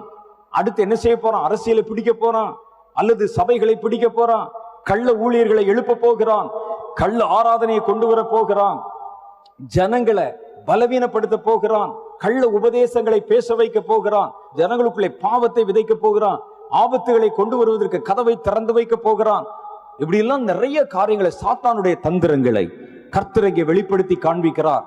சாத்தான் எப்படி தன்னை பலப்படுத்தி கொள்ளுகிறான்? இவ பலப்படுத்திக்கிறான். எப்படி? நரபலி கொடுக்கிறதன் மூலம், குழந்தைகளை கொல்லுவதன் மூலம், இரத்தத்தை சிந்த வைப்பதன் மூலம் தன்னை பலப்படுத்திக் கொள்ளுகிறான். அவன் பலப்படுத்தாதபடிக்கு அவனுடைய கிரியைகள் கட்டப்படும்படிக்கு ஜெபியுங்கள். நீ ஜெபிச்சீனா ஜெபிச்சிட்டீங்கன்னா உடனே கர்த்தர் தம்முடைய தூதர்களுக்கு கட்டளை கொடுத்து நீங்க ஜெபித்த காப்பி நகல் ஒன்றை கையில கொடுத்து அனுப்பிடுவார். நீங்க ஜெபிக்கலன்னா தூதர்கள் போய் அவர்களை கட்ட முடியாது. உலகத்துல மனிதர்கள் நடுவிலே கர்த்தர் ஒரு காரியம் செய்ய வேண்டுமானால் ஒரு மனிதன் அதற்காக பரிந்து பேசியிருக்க வேண்டும், ஒரு மனிதன் அதற்காக ஜெபித்திருக்க வேண்டும், ஒரு மனிதன் அதற்காக பிராது பண்ணியிருக்க வேண்டும். இவன் ஜெபம் பண்ணினா தான் இந்த ஜெபத்தை எடுத்துக்கொண்டு ஒரு தூதனை கர்த்தர் அனுப்பி, ஜனங்கள் ஜெபித்திருக்கிறார்கள், நீ அது நிமித்தமாய் கடந்து போ. ஒரு போலீஸ்ல போய் நம்ம சொன்னா சொல்லுவாங்க, ஒரு கம்ப்ளைண்ட் எழுதி கொடுங்க, அப்பதான் நாங்கள் ஆக்ஷன் எடுக்க முடியும். நீ எழுதி கொடுத்தால்தான் எடுக்க முடியும். அதே மாதிரி தான் ஆண்டவர் சொல்லுவார், நீ ஜெபித்தால்தான் நான் என் தூதர்களை அனுப்ப முடியும், விசுவாசனுடைய கிரியை கட்ட முடியும். அப்ப எதற்கு ஜெபம் பண்ணணும்? நமக்கு தெரியாது. பாருங்க, வந்த காரியத்துக்கு ஜெபம் பண்ணி என்னையா பிரயோஜனம் இருக்கு? புயல் வந்து விட்டது, வந்த பிறகு ஜெபம் பண்ணுவதை விட வருமுன் ஜெபிக்க வேண்டும், வருமுன் ஜெபிக்க வேண்டுமானால் வருமுன் காரியங்களை அறியக்கூடிய கண்கள் உனக்கு திறக்கப்பட வேண்டும். அப்பதானே ஜெபிக்க முடியும். வர்றதுக்கு முன்னாலேயே அதை கேட்டு உணர்ந்து அதை குறித்து நம்ம விசாரித்து அறிந்து தேவன் சொல்லி இந்த மாதிரி ஒரு காரியம் நடக்க போது ஜெபம் பண்ணு என்று சொல்லி சாத்தானுடைய கருவறையிலே அந்த திட்டம் இருக்கும் போதே கர்த்தர் அதை உன்னுடைய காதுகளிலே ஒலிக்க பண்ண வேண்டும். அப்ப சாத்தானுக்கு பயங்கரமான ஷாக்கு. எப்படி இவர்களுக்கு தெரிகிறது இது நம்ம செய்ய போற திட்டம்? என்னை பலப்படுத்திக் கொள்வதற்கு ஜனங்கள் நடுவில் நரபலிகளை தூண்டி விடுவது எப்படி தெரியும்? இந்த இடத்துல பில்லி சூனை வைப்பது எப்படி தெரியும்? ஸ்கூல்கள்ல, பள்ளிகள்ல, கல்லூரிகள்ல ஜனங்களை பிள்ளைகளை நான் வஞ்சிப்பது எப்படி தெரியும்? பாருங்க, ஆண்டவர் பேசினார். ஸ்கூல்கள்ல படிக்கிற பிள்ளைகள், பள்ளி வளாகங்கள், பள்ளி இடங்கள் அதெல்லாம் பயங்கரமான இடங்களா மாறப்போகுதுன்னு நீங்க செய்தி படிச்சீங்களே. அண்ணன் சொன்னாங்க, வாலிபர்கள் கெட்டு போறாங்க, சிறு பிள்ளைகள் கெட்டு போறாங்க. இதை தாண்டி இன்னொரு செய்தி நீங்க படிச்சீங்களா? அவர்கள் கெட்டு போவதற்கு, அவர்கள் விபச்சாரத்திலே பழக்குவதற்கு அவர்களின் ஆசிரியர்களே காரணமாயிருந்தாங்க. எந்த காலத்தில் நீங்க படிச்சு இந்த மாதிரி நம்ம கேட்டிருக்கிறோம்? ஆசிரியை, ஒரு ஆசிரியை தன் மாணவிகளை அழைத்து விபச்சாரத்தை கொண்டே விடுறாங்க. எத்தனை செய்தி படிச்சீங்க? கேஸ் நடந்துகிட்டு இருக்கு. எதை நம்பி எங்கே கொண்டு போக முடியும்? சமீபத்திலே போன ஒரு வாரத்துக்கு முன்னால விபச்சாரத்துக்கு தன்னுடைய மாணவிகளை பயன்படுத்துற ஒரு பள்ளி தாளாளர் கைது செய்யப்பட்டிருக்கிறார். இந்த பிள்ளைகளை உடைய ப்ரொஃபைல்ஸை வந்து வாட்ஸ்அப் மூலமாக, ஆன்லைன் மூலமாக விபச்சாரத்திற்கு பயன்படுத்தி இருந்திருக்கிறாரு, பிடிச்சிருக்கிறாங்க. அப்ப ஸ்கூல்ல யாரை நம்புவது? நாங்க படிச்ச காலத்துல பெற்றோர் எப்படி இருந்தாங்களோ அதே மாதிரி எங்கள் ஆசிரியர்கள் இருந்தாங்க. எங்கள் ஆசிரியர்கள் எங்களை தங்களுடைய சொந்த பிள்ளைகளை போல கவனித்துக் கொண்டார்கள். நம்ம மேல ஒரு அக்கறை செலுத்தினாங்க. வீட்டுல பெற்றோரிடத்துல இருக்கிற நேரத்தை விட நாங்கள் ஆசிரியர்கள் இடத்துலதான் அதிக நேரம் நம்ம செலவழித்தோம். நம்முடைய ஆசிரியர்கள் நம்முடைய நம்முடைய நலன் மேலே அக்கறை வைத்திருந்தாங்க. நான் படித்த போது எஸ்எஸ்எல்சி படிச்சப்போ நாங்கள் படிக்கும் பதினோரு வகுப்பு படிக்கணும். எங்கள் கிளாஸில் நான் தான் கடைசி மாணவன். அல்ஜிப்ரா, ஜாமெண்ட்ரி கூட படித்த ஃப்ரெண்ட்ஸ் எல்லாம் உள்ளே போகிறானே, நானும் உள்ளே போயிட்டேன். அப்போல்லாம் வந்து ஒரு எலக்டிவ்ஸ் என்று ஒன்று எடுக்க வேண்டும், விருப்ப பாடம். அப்போ சொன்னாங்க எல்லாரும், நாங்கள்லாம் அல்ஜிப்ரா ஜாமெண்ட்ரி போகிறோம், நீ வந்துரு, அப்போ தான் ஜாலியாக இருக்குன்னு சொன்னாங்க. நாங்கள்லாம் ஒரே பெஞ்சில் பழகினவர்கள். நான் யோசிச்சு பார்க்காம எழுதி கொடுத்துட்டேன் எலக்டிவ்ஸ் போய். இங்கே ஹெட் மாஸ்டர் அதை பார்த்துட்டு கேட்டார், குப்பை கொட்டிடுவியான்னு கேட்டார். என்னை பார்த்து கொட்டிடுவேன் சார்ன்னு சொன்னேன். சேர்த்துட்டாங்க. முதல் வகுப்பு நடக்கிறது. எனக்கு ஒரு விஷயம் புரியவே இல்லை இப்போ வரைக்கும். அஞ்சையும் மூணையும் வந்து பெருக்கலாம், ஏயையும் பியையும் எப்படி பெருக்க முடியும்? அஞ்சையும் மூணையும் கூட்டலாம், ஏயையும் பியையும் சியையும் எப்படி கூட்ட முடியும்? எனக்கு புரியல. ஆத்தியர் சொல்லி தர்றாரு, A plus B whole square equal to A square plus B square plus two AB. என்ன சார் எப்படி சார் பெருக்குவது? அஞ்சுன்னு சொன்னா அஞ்சு மூணு பதினஞ்சு, அறு மூணு பதினெட்டு, எழு மூணு இருபத்தொன்னு சொல்லிடலாம். இது ஏஏ பி எழுத்த எழுத்த போய் கூட்டுறானையா, இது புது பாடமே இருக்குன்னு யோசித்தேன். முதல் அந்த மந்த்லி டெஸ்ட் வந்தது. இருபது மார்க்குக்கு ஒரு மார்க் எடுத்தேன். என் ஆசிரியர் அதை கூப்பிட்டு எல்லாரும் கைதட்டுங்கன்னு சொன்னார். அப்போ ஆரம்பிச்ச கைதட்டு நீங்க இப்போ வரைக்கும் தட்டுறீங்க.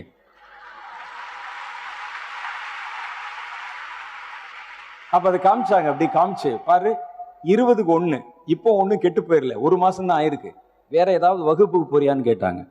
இல்லை நான். அப்போ எங்களுடைய நான் பின்னால் திரும்பி பார்த்தேன். என் ஃப்ரெண்ட்ஸ் கண்ணடிச்சானுங்க, இருற மாப்பிள்ள அதெல்லாம் பார்த்துக்கலான்னு. நானும் அதை நம்பி வந்துட்டேன். உள்ளே வந்து பார்த்தா ஒன்றுமே புரியலை. அவைகளில் உள்ளே எப்படி போய் கொண்டிருக்கிறேன், அவங்க சொல்றதெல்லாம் எனக்கு எதுவுமே விளங்கலை. அப்போ அந்த காரியங்களை புரிந்து கொள்வதற்கு மிக கடினமாக இருந்தது. அப்போ தான் யோசிச்சு பார்த்தேன், எங்கேயோ வந்து தவறான ஒரு இடத்துல மாட்டிக்கொண்டோமேன்.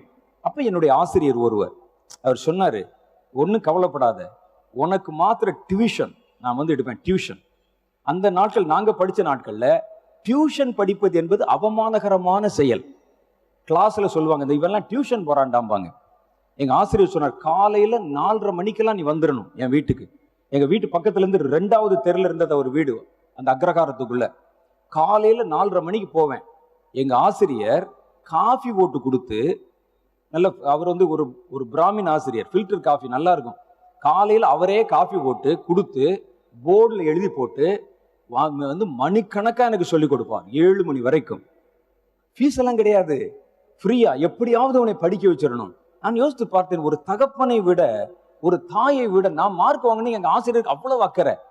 எப்படியாவது தேர்ச்சி கடைசியில் முப்பத்தஞ்சு மார்க்கில் கொண்டாந்து நிறுத்திட்டார். பெரிய சாதனை அப்பான்னு சொல்லி நான் பாஸ் பண்ணிட்டேன். பத்தே பத்து பேர், பத்தாவது ஆளாக பாஸ் பண்ணி உள்ளே ஓடியாந்துட்டேன். அந்த மாதிரி எங்கள் ஆசிரியர்கள் எங்களை அப்படி நடத்தினார்கள். ஏதாவது ஒரு பிரச்சனை தான் எங்களுடைய தமிழ் ஆசிரியர் இடத்துல, என் தமிழ் ஆசிரியருக்கு எனக்கு ரொம்ப பிடிக்கும், தமிழில் மாத்திரம் என்னை டச் பண்ணவே முடியாது, ஒரு மார்க்கு கூட குறையாது, என் நான் எழுதினால் தப்பு வராது, இலக்கணம் எழுதினா பகுதி விகுதி சாரியை சந்தி விகாரம் ஐகார குறுக்கம் ஐகார குறுக்கம் மகர குறுக்கம் ஆயுத குறுக்கம் எழுதுனா அதில் மார்க் அப்படி சொலையாக வாங்கிட்டு வந்துடுவேன். தமிழ் ஆசிரியர் ரொம்ப பிடிக்கும். தமிழ் ஆசிரியர் ஒரு நண்பரை போலவே என்னை நடத்தினார். நான் வந்து எதுனாலும் அவர்கிட்ட அவர்கிட்ட போய் சொல்லலாம், சார் எனக்கு இப்படி இப்படிலாம் பிரச்சனை இருக்குது, என்ன செய்யலாம், உடனே சொல்லுவாங்க. நாங்கள் அப்படி பழகினோம். ஏன்னா இன்னைக்கு இருக்கிற சூழ்நிலையில் ஆசிரியர்களை நம்ப முடியல.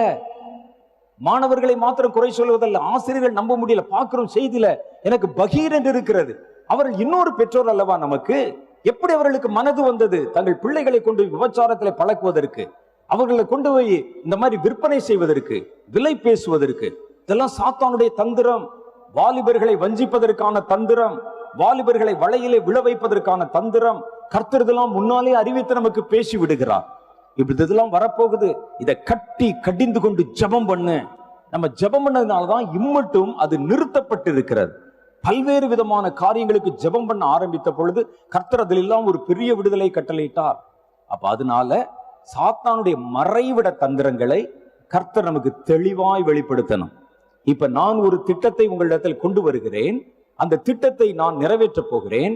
நான் ஒரு காயை நகர்த்தருடனே சாத்தான் எதிர் திசையிலே இன்னொரு காயை நகர்த்துவான்.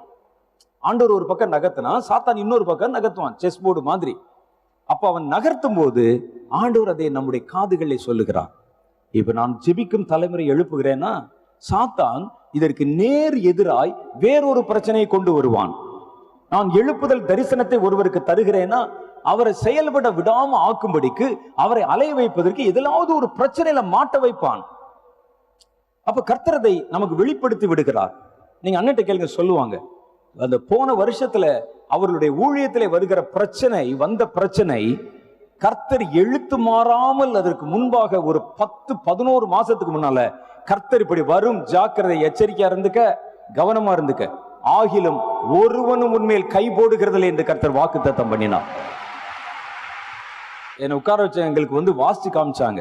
எனக்கே ஆச்சரியமா இருந்தது, அந்த பேப்பர்ல என்னென்ன செய்தி வந்ததோ அந்த வார்த்தைகள் கர்த்தர் அப்படியே போட்டு வச்சிருக்கிறார். மிரட்டுவாங்க, உன்னைய உன்னை பிடித்து சிறைப்படுத்த வேண்டும் என்று பேசுவாங்க, திட்டமிடுவாங்க, சுற்றி வருவாங்க, உள்ளே நுழைவதற்கு முயற்சி பண்ணுவாங்க. ஆகிலும் ஒருவனும் உண்மையில் கை போட மாட்டான், பலம் கொண்டு திடமனதாயிரு என்று கர்த்தர் பேசினார்.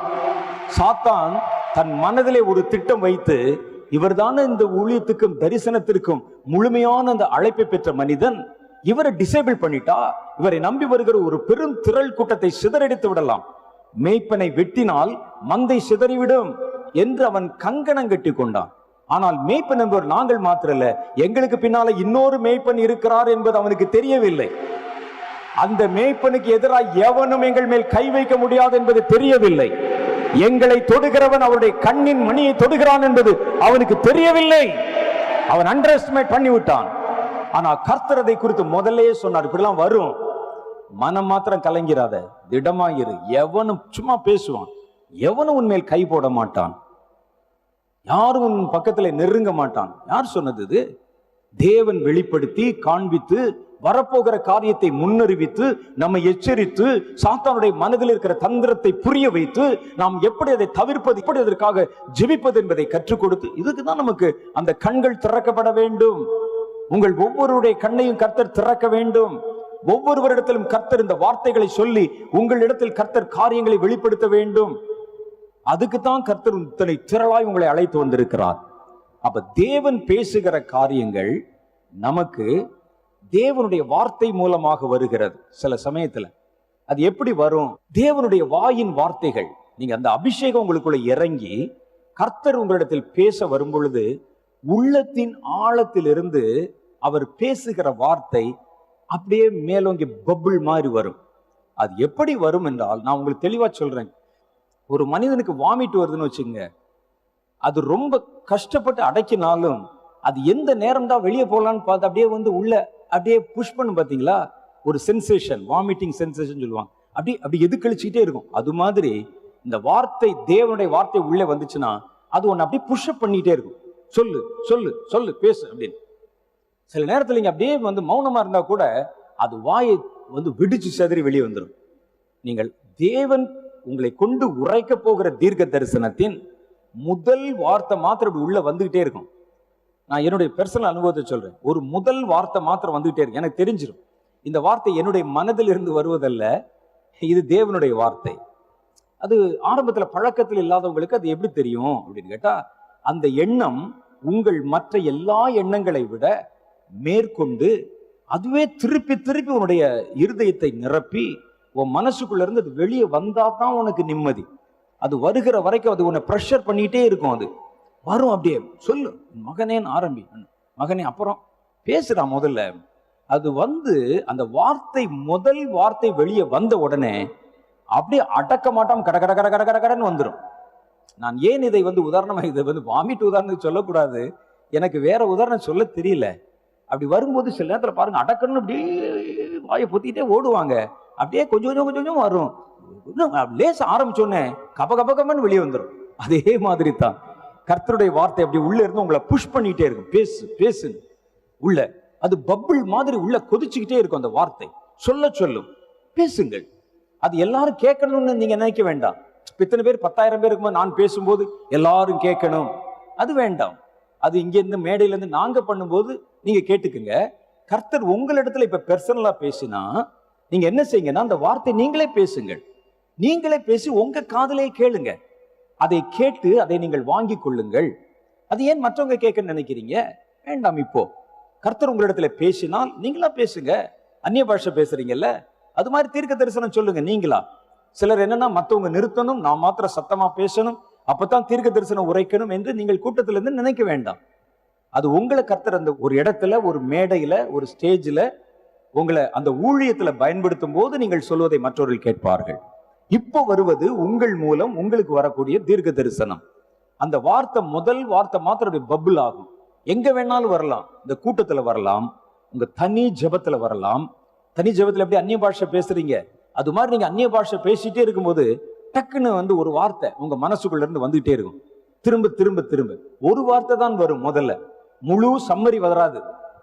நல்லா அதை தெரிஞ்சுக்க, முழு சம்மரி வராது. எல்லாம் ஆண்டவர் சொன்னதை கேட்டுட்டு அப்புறம் சொல்லுன்னு நினைச்சா சொல்ல முடியாது. அப்படி இது வருகிற வார்த்தையை நீங்கள் அப்படியே வாங்கி நீங்க அப்படி வாயில பேசணும்.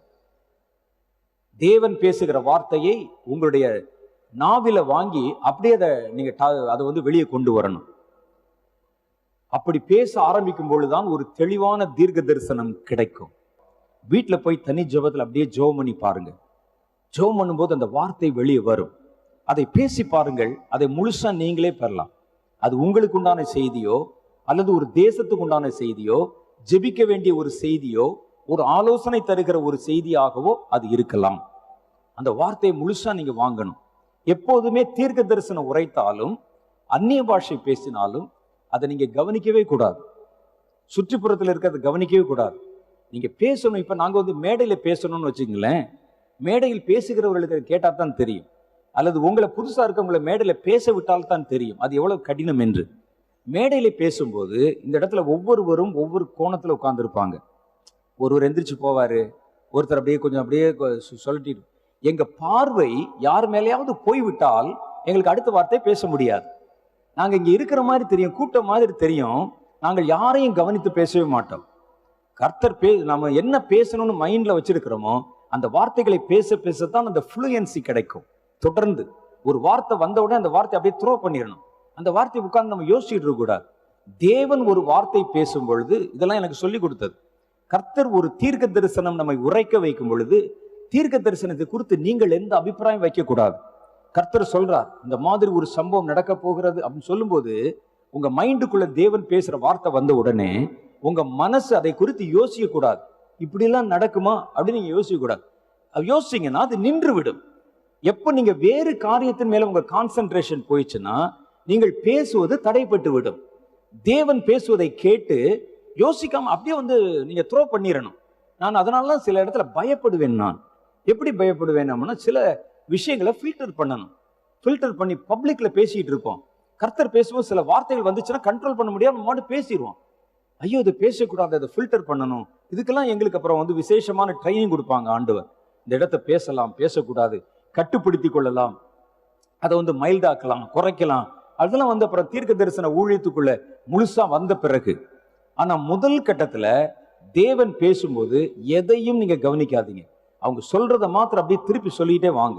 அப்ப சொல்ல சொல்லத்தான் அந்த வார்த்தையில ஒரு ஃப்ளூயன்சி வரும், அது வேகமாய் வெளிப்பட ஆரம்பிக்கும், முழு செய்தி வந்துடும். அந்த செய்தி வந்த உடனே அதை கவனித்து பாருங்கள். தேவனிடத்தில் உங்களுக்கு அந்த அபிஷேகத்தை கொடுத்த உடனே ஒரு செய்தியை நீங்கள் விசாரிக்க விரும்பினால், வேதத்தில் அப்படி போட்டிருக்கு, தாவீது தான் செய்ய போகிற காரியத்தை குறித்து தேவனிடத்தில் விசாரிக்க விரும்பி நாத்தான் தீர்க்கதரிசியை கூப்பிட்டு இந்த காரியத்தை நம்ம வந்து விசாரிக்கணும் அப்படின்னு சொன்னான். அது மாதிரி இது ஆப்ஷனல். நீங்கள் தேவனிடத்தில் ஒரு ஜெபம் பண்ண உட்காரும் போது, நல்லா பிராக்டிக்கலா சொல்றேன் கேளுங்க, ஜெபம் பண்ண உட்காரும் போது தேவனிடத்தில் இந்த தீர்க்க தரிசன வரம் பயன்படுத்தப்பட வேண்டுமானால் எதை பத்தி நீங்கள் தெரிந்து கொள்ள விரும்புகிறீர்கள் என்பதை முதல்ல நிர்ணயம் பண்ணி கொள்ளுங்கள்.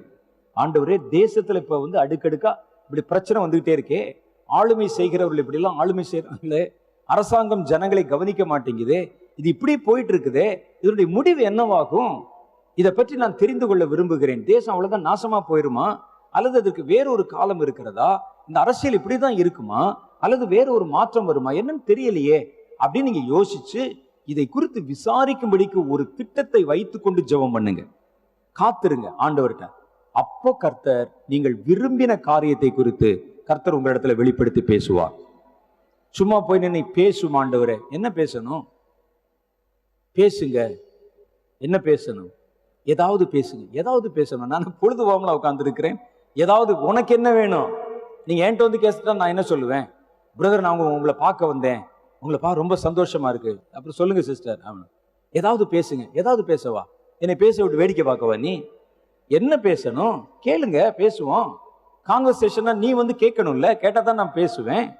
அப்போ அதே மாதிரி தேவனிடத்துல நீங்கள் போகும் பொழுதே நான் அடுத்து நடக்கக்கூடிய இந்த காரியத்தை குறித்து தெரிந்து கொள்ள விரும்புகிறேன், சாத்தானுடைய தந்திரத்தை பற்றி தெரிய விரும்புகிறேன், இந்த ஊழியக்காரர்களுக்கு இப்போ இவ்வளவு பிரச்சனை வருதே, எழுப்புதலை குறித்து பேசுகிறவர்களுக்கு இதை குறித்து கர்த்தருடைய வாக்குத்தத்தம் என்ன சொல்லுகிறது என்று கேட்க விரும்புகிறேன். மோனனை கர்த்தர் இந்த மாதிரி பயன்படுத்துறீங்களே, அவங்களுக்கு விரோதமா இந்தந்த மாதிரி எல்லாம் பேசுறாங்களே, இந்த மாதிரி பல செய்திகளை நாங்கள் கேள்விப்படுகிறோமே, இது என்னவாய் முடிவு, என்ன நடக்கும், இதை குறித்து என்ன பேசு, போய் கேளுங்க ஆண்டவர்கிட்ட. ஒவ்வொரு விஷயம் எதை வேண்டுமானால் நீங்கள் எடுக்கலாம். சாத்தானுடைய தந்திரம் நான் தெரிந்து கொள்ள விரும்புகிறேன், இந்த எழுப்புதலுக்கு விரோதமா என்னென்ன கிரியைகளை செய்வதற்கு சாத்தான் தந்திரம் வைத்திருக்கிறான் என்பதை நான் புரிந்து கொள்ள விரும்புகிறேன். போய் வந்து ஆண்டவர்கிட்ட கேளுங்க, இது எனக்கு சொல்லித்தாங்க, இது எனக்கு கற்றுக் கொடுங்க, கேளுங்க, எனக்கு இந்த மறைப்பொருள்களை வெளிப்படுத்தி காண்பீங்க, சாத்தான் அடுத்து என்ன ஸ்டெப் எடுப்பான் சொல்லுங்க. காத்திருங்க, கர்த்தர் பேசுவார். உடனே பேசணும் அவசரம் இல்லை, காத்திருக்கணும். நீங்க அதையே குறித்து ஜெபித்து கொண்டே இருக்க வேண்டும். கர்த்தர் திடீரென்று இடைப்பட்டு பேசுவார். கர்த்தர் உங்களிடத்திலே காரியங்களை வெளிப்படுத்துவார்.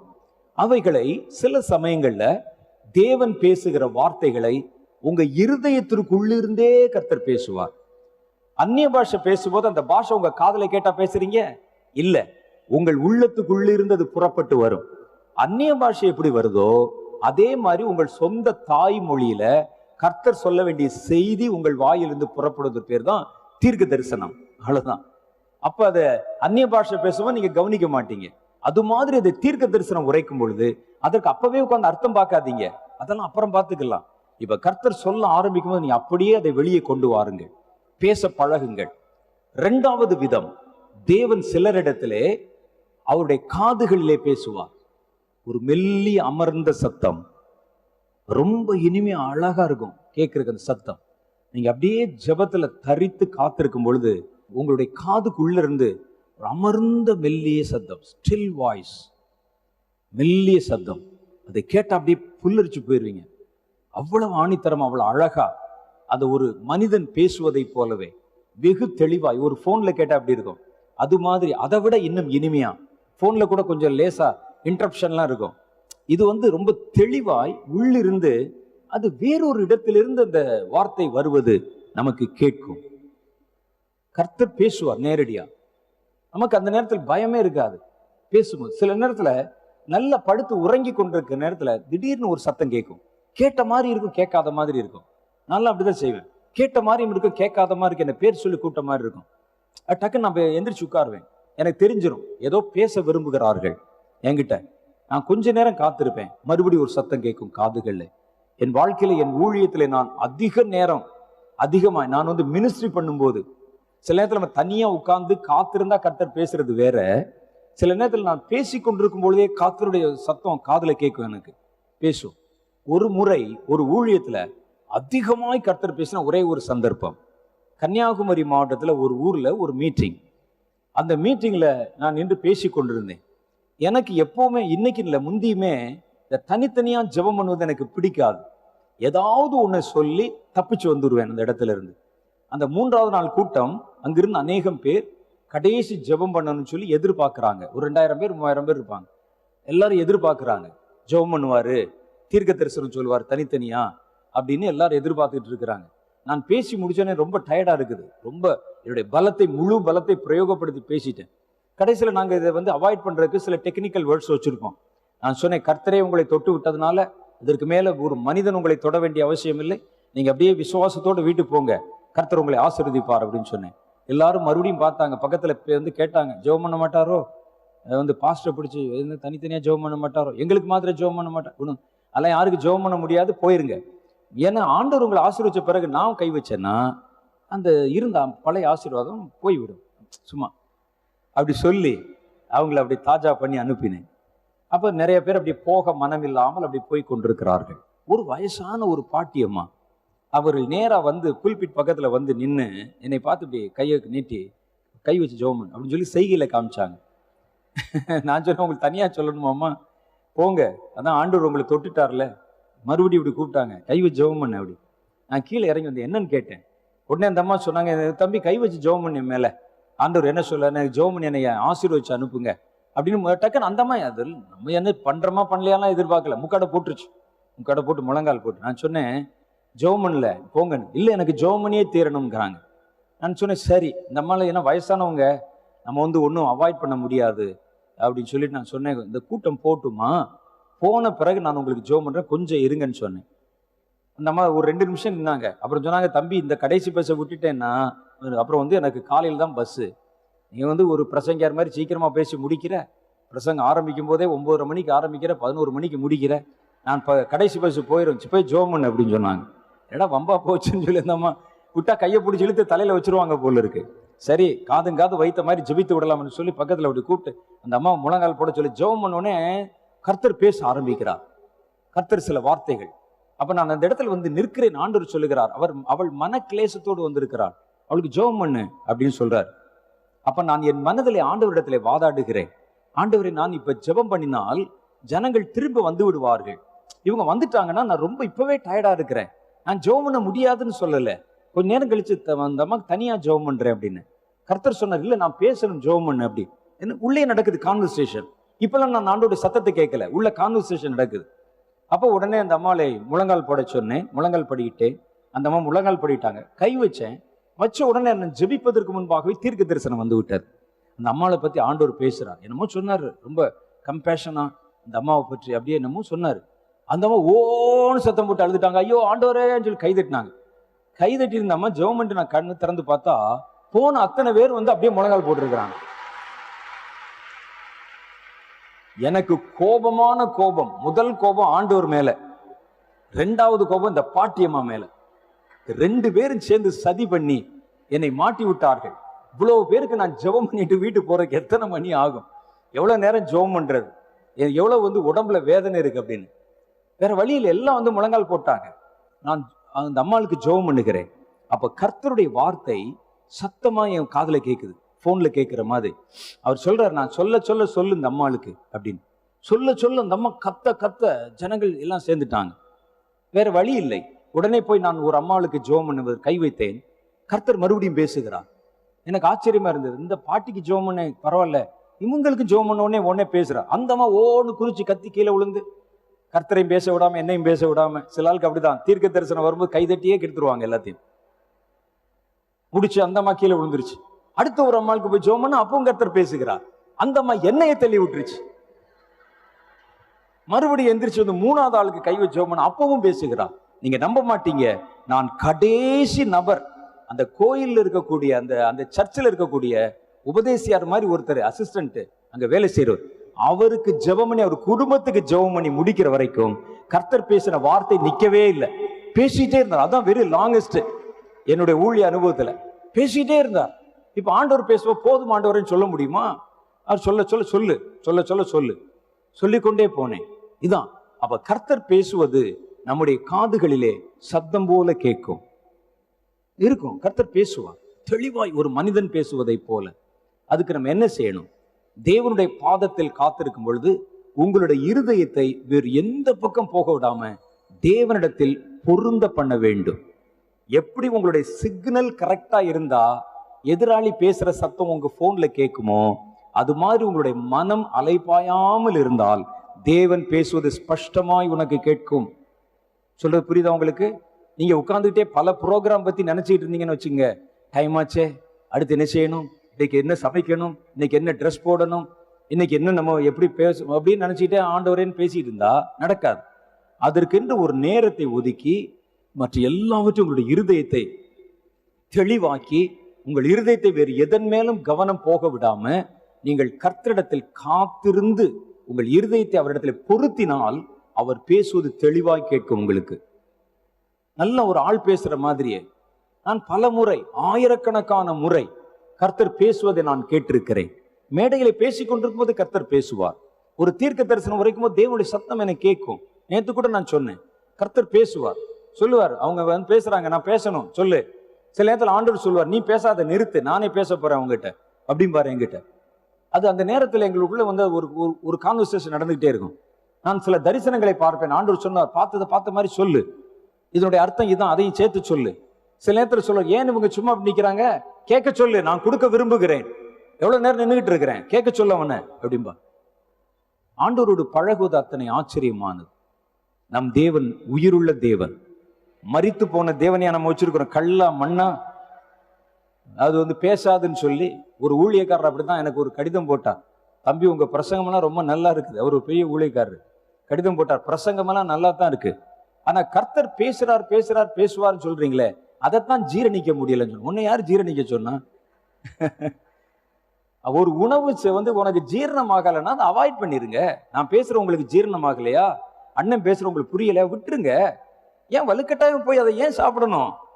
பிரியாணி சேராதுன்னா விட்டுறியா, மட்டன் சேராதுன்னா விட்டுரு, ஜீரணிக்க முடியல. அவர் எழுதினார், நீங்க உங்க பிரசங்கம்லாம் ரொம்ப நல்லா இருக்கு, ஆனா அந்த கர்த்தர் பேசுவார் அப்படின்னு நீங்க சொல்றீங்க பாருங்க, அதைத்தான் எனக்கு டைஜஸ்ட் பண்ண முடியல, அதை மாத்திரம் அவாய்ட் பண்ணிட்டா நல்லா இருக்கும் அப்படின்னு கடிதம் போட்டார். நான் வச்சுட்டேன். கொஞ்ச நாள் கழிச்சு மறுபடியும் அந்த கடிதத்துக்கு நான் ஏதாவது கோபப்படுவேன்னு நினைச்சாரா, பதில் கொடுப்பேன்னு நினைச்சாரான்னு எனக்கு தெரியல. மறுபடியும் எனக்கு ஃபோன் பண்ணார். எங்க வீட்டில் அப்போ வந்து இந்த லேண்ட்லைன் ஃபோனு, அந்த லேண்ட்லைனுக்கு ஃபோன் பண்ணார். ஃபோன் பண்ணி எங்கள் அக்கா தான் எடுத்தாங்க, இல்லை தம்பிகிட்ட பேசணும் நீ குடுமா அப்படின்னு சொன்னார்.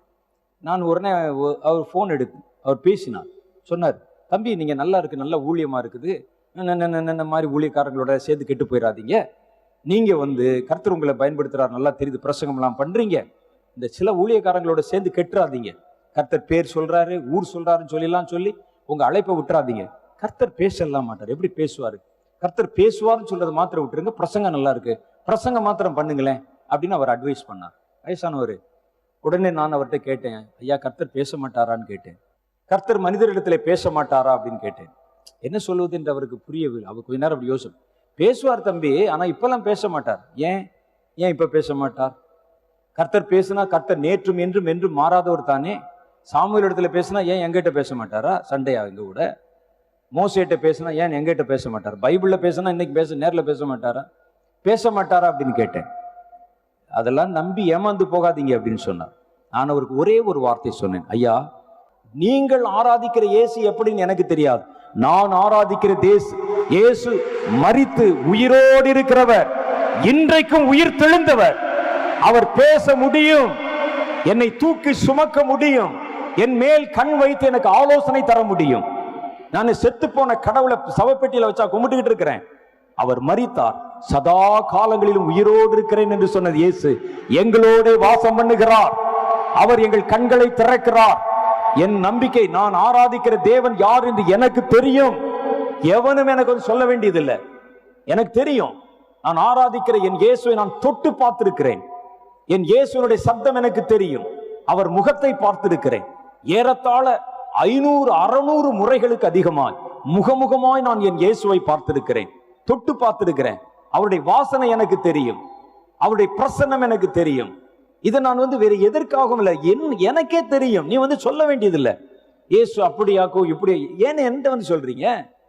ஏசு பேச மாட்டார் என்று நீ சொன்னா நான் நம்பிடுவேனா? ஏசு பேசுவாரா பேச மாட்டாரா என்ற சந்தேகமெல்லாம் எனக்கு இல்லை. நான் ஆராதிக்கிற என் ஏசு பேசுவார் என்று எனக்கு தெரியும். நான் ஆராதிக்கிற என் இயேசு உயிரோடு இருக்கிறார் என்று தெரியும்.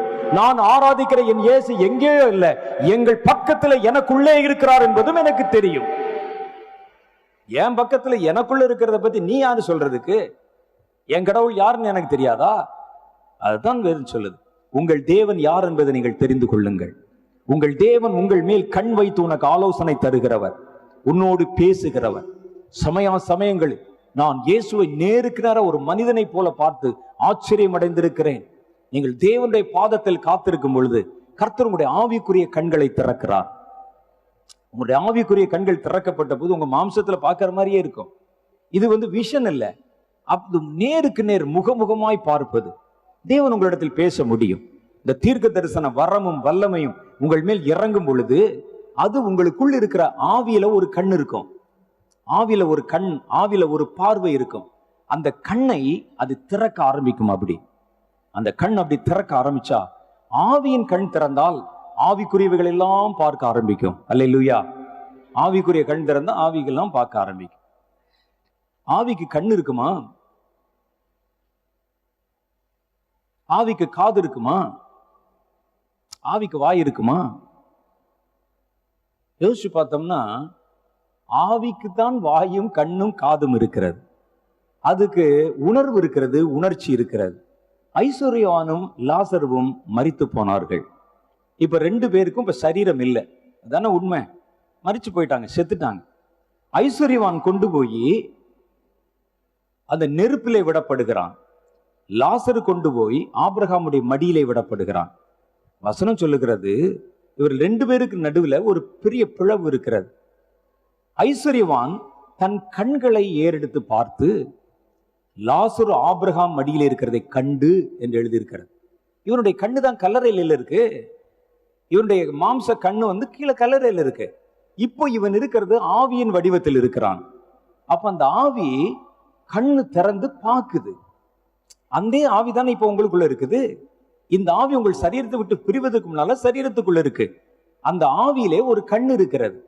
அது அப்போ அவன் தன் வாயை திறந்து ஆபிரகாமை நோக்கி, ஐயா நான் தாகத்திலே தவிக்கிறேன், லாசருகிட்ட சொல்லி அவன் கை விரலை வந்து ஒரு தண்ணீரை தோய்த்து ரெண்டு சொட்டு அங்கிருந்து விட சொல்லுங்க, நாவை குளிர பண்ண. நாவும் இருக்கிறது. அப்ப பேசுறான். பேசுனா சத்தம் இருக்கிறது. சத்தம் இருந்தா தானே ஆபிரகாம் கேட்டு பதில் சொல்ல முடியும். அப்ப இந்த ஆவிக்கு குரல் இருக்கிறது, சத்தம் இருக்கிறது, நாக்கு இருக்கிறது, தாகம் இருக்கிறது, அவனுக்கு உணர்வு இருக்கிறது, அறிவு இருக்கிறது. பார்த்த உடனே இவன் லாசர் என்று அடையாளம் கண்டு கொண்டான். அப்ப ஆனா சரீரம் இல்லை. சரீரம் இல்லாமல் ஒரு மனிதனால பேச முடிகிறது, பார்க்க முடிகிறது, தாகத்தை உணர முடிகிறது, அவர் பேசுவதை கேட்க முடிகிறது, பதில் சொல்ல முடிகிறது, ஒருவரை அடையாளம் கண்டுகொள்ள முடிகிறது. As it is, இப்போ உங்களுக்கு என்ன இருக்கிறதோ அவைகள் எல்லாம் உங்களுடைய ஆவியிலே இருக்கிறது. அப்ப ஆண்டவர் எனக்கு இதை பற்றி கற்றுக் கொடுக்கும் போது என்ன சொன்னார்னா, உங்களுடைய ஐம்புலன்களின் கிரியைகள் முழுவதும் ஆவியில தான் முழுசா இருக்குது. அந்த ஆவியில் இருக்கிற கண்ணு மாம்சத்தில் இருக்கிற கண்ணுக்கு பின்னால இருந்து மாம்ச கண் வழியாய் உலகத்தை பார்க்கிறது. அவ்வளவுதான். நான் பாருங்க, எனக்கு ஒரு உண்மையிலே ஒரு ஒரு கண் இருக்கிறது. ஆனால் இந்த கண்ணுல இருக்கிற பார்வையை ஒரு கண்ணாடியின் வழியாய்த்தான் நான் பார்க்கிறேன். நான் நான் நேற்று சொன்ன மாதிரி எட்டாவது வகுப்பு படிக்கும்போது கண்ணாடி போட்டு விட்டாங்க எனக்கு. அப்பதான் பார்வை எனக்கு தெரிந்தது. இன்னைக்கு வரைக்கும் நான் பார்க்கிற எந்த பொருளையும் கண்ணாடியின் வழியாய்த்தான் பார்க்கிறேன்.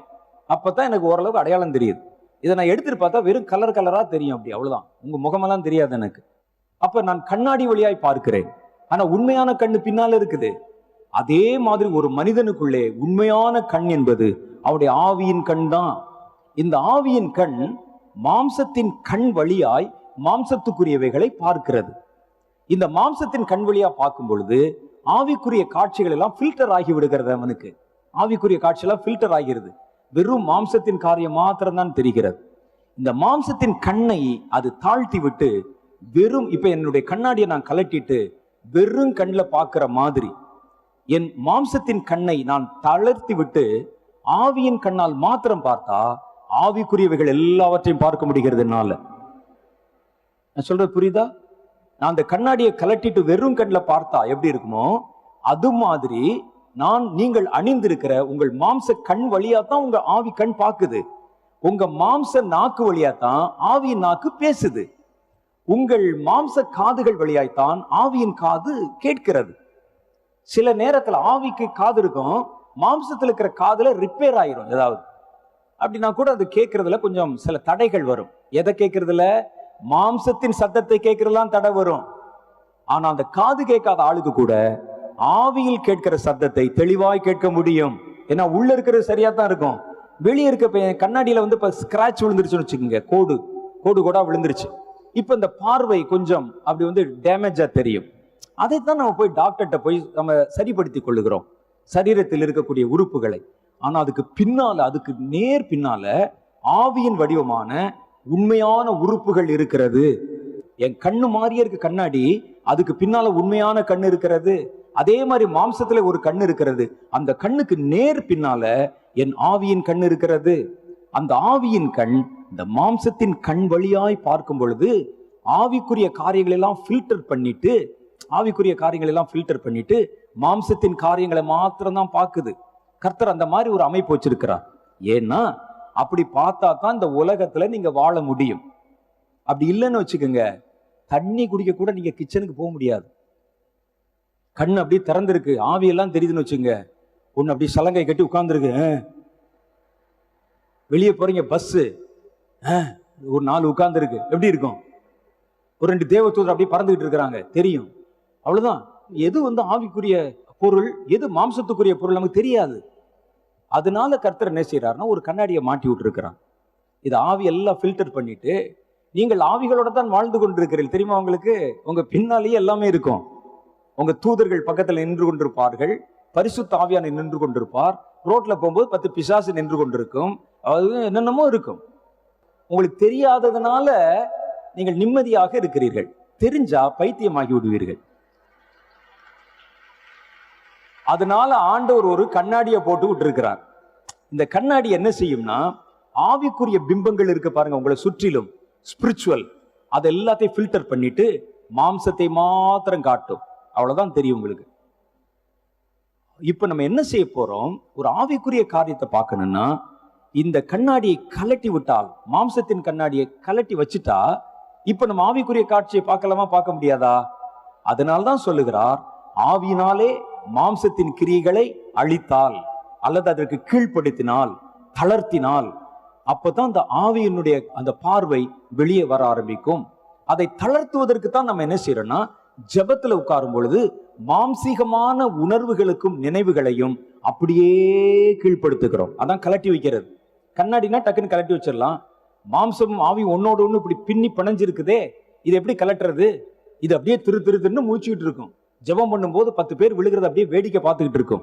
சத்தம் கேட்டவுடனே அப்படியே காதை திருப்பி பார்க்கும், கண்ணை திருப்பி பார்க்கும், கான்சென்ட்ரேஷன் போயிட்டே இருக்கும். கர்த்தர் என்ன சொல்றாருன்னா இவைகளை கலட்டி வைக்கணும்னா உன்னுடைய சரீர பிரகாரமான இந்த உறுப்புகளுடைய கிரியைகளை முழுசும் அப்படியே நீங்கள் மறந்து விடுங்கள்.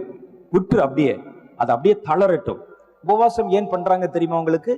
ஏன் வந்து மூணு நாள் உபவாசம் பண்றேன்னா, உபவாசம் பண்ணும்போது மாம்சத்தின் கிரியைகள், மாம்சத்துடைய பலம் இருக்கு பாருங்க, அது கொஞ்சம் கொஞ்சமாய் பலவீனம் அடைந்து கொண்டிருக்கும். இந்த நேரத்துல தேவனுடைய அபிஷேகத்துக்குள்ளே உங்களை நடத்தும் போது இந்த மாம்சத்துக்கு ரொம்ப பலம் இல்லாததுனால அது ஆவி அதை மேற்கொண்டு விட்டால் உடனே உங்களுக்கு அந்த காட்சிகள் தெரிய ஆரம்பித்து விடும். அது தளர்ந்துரும்.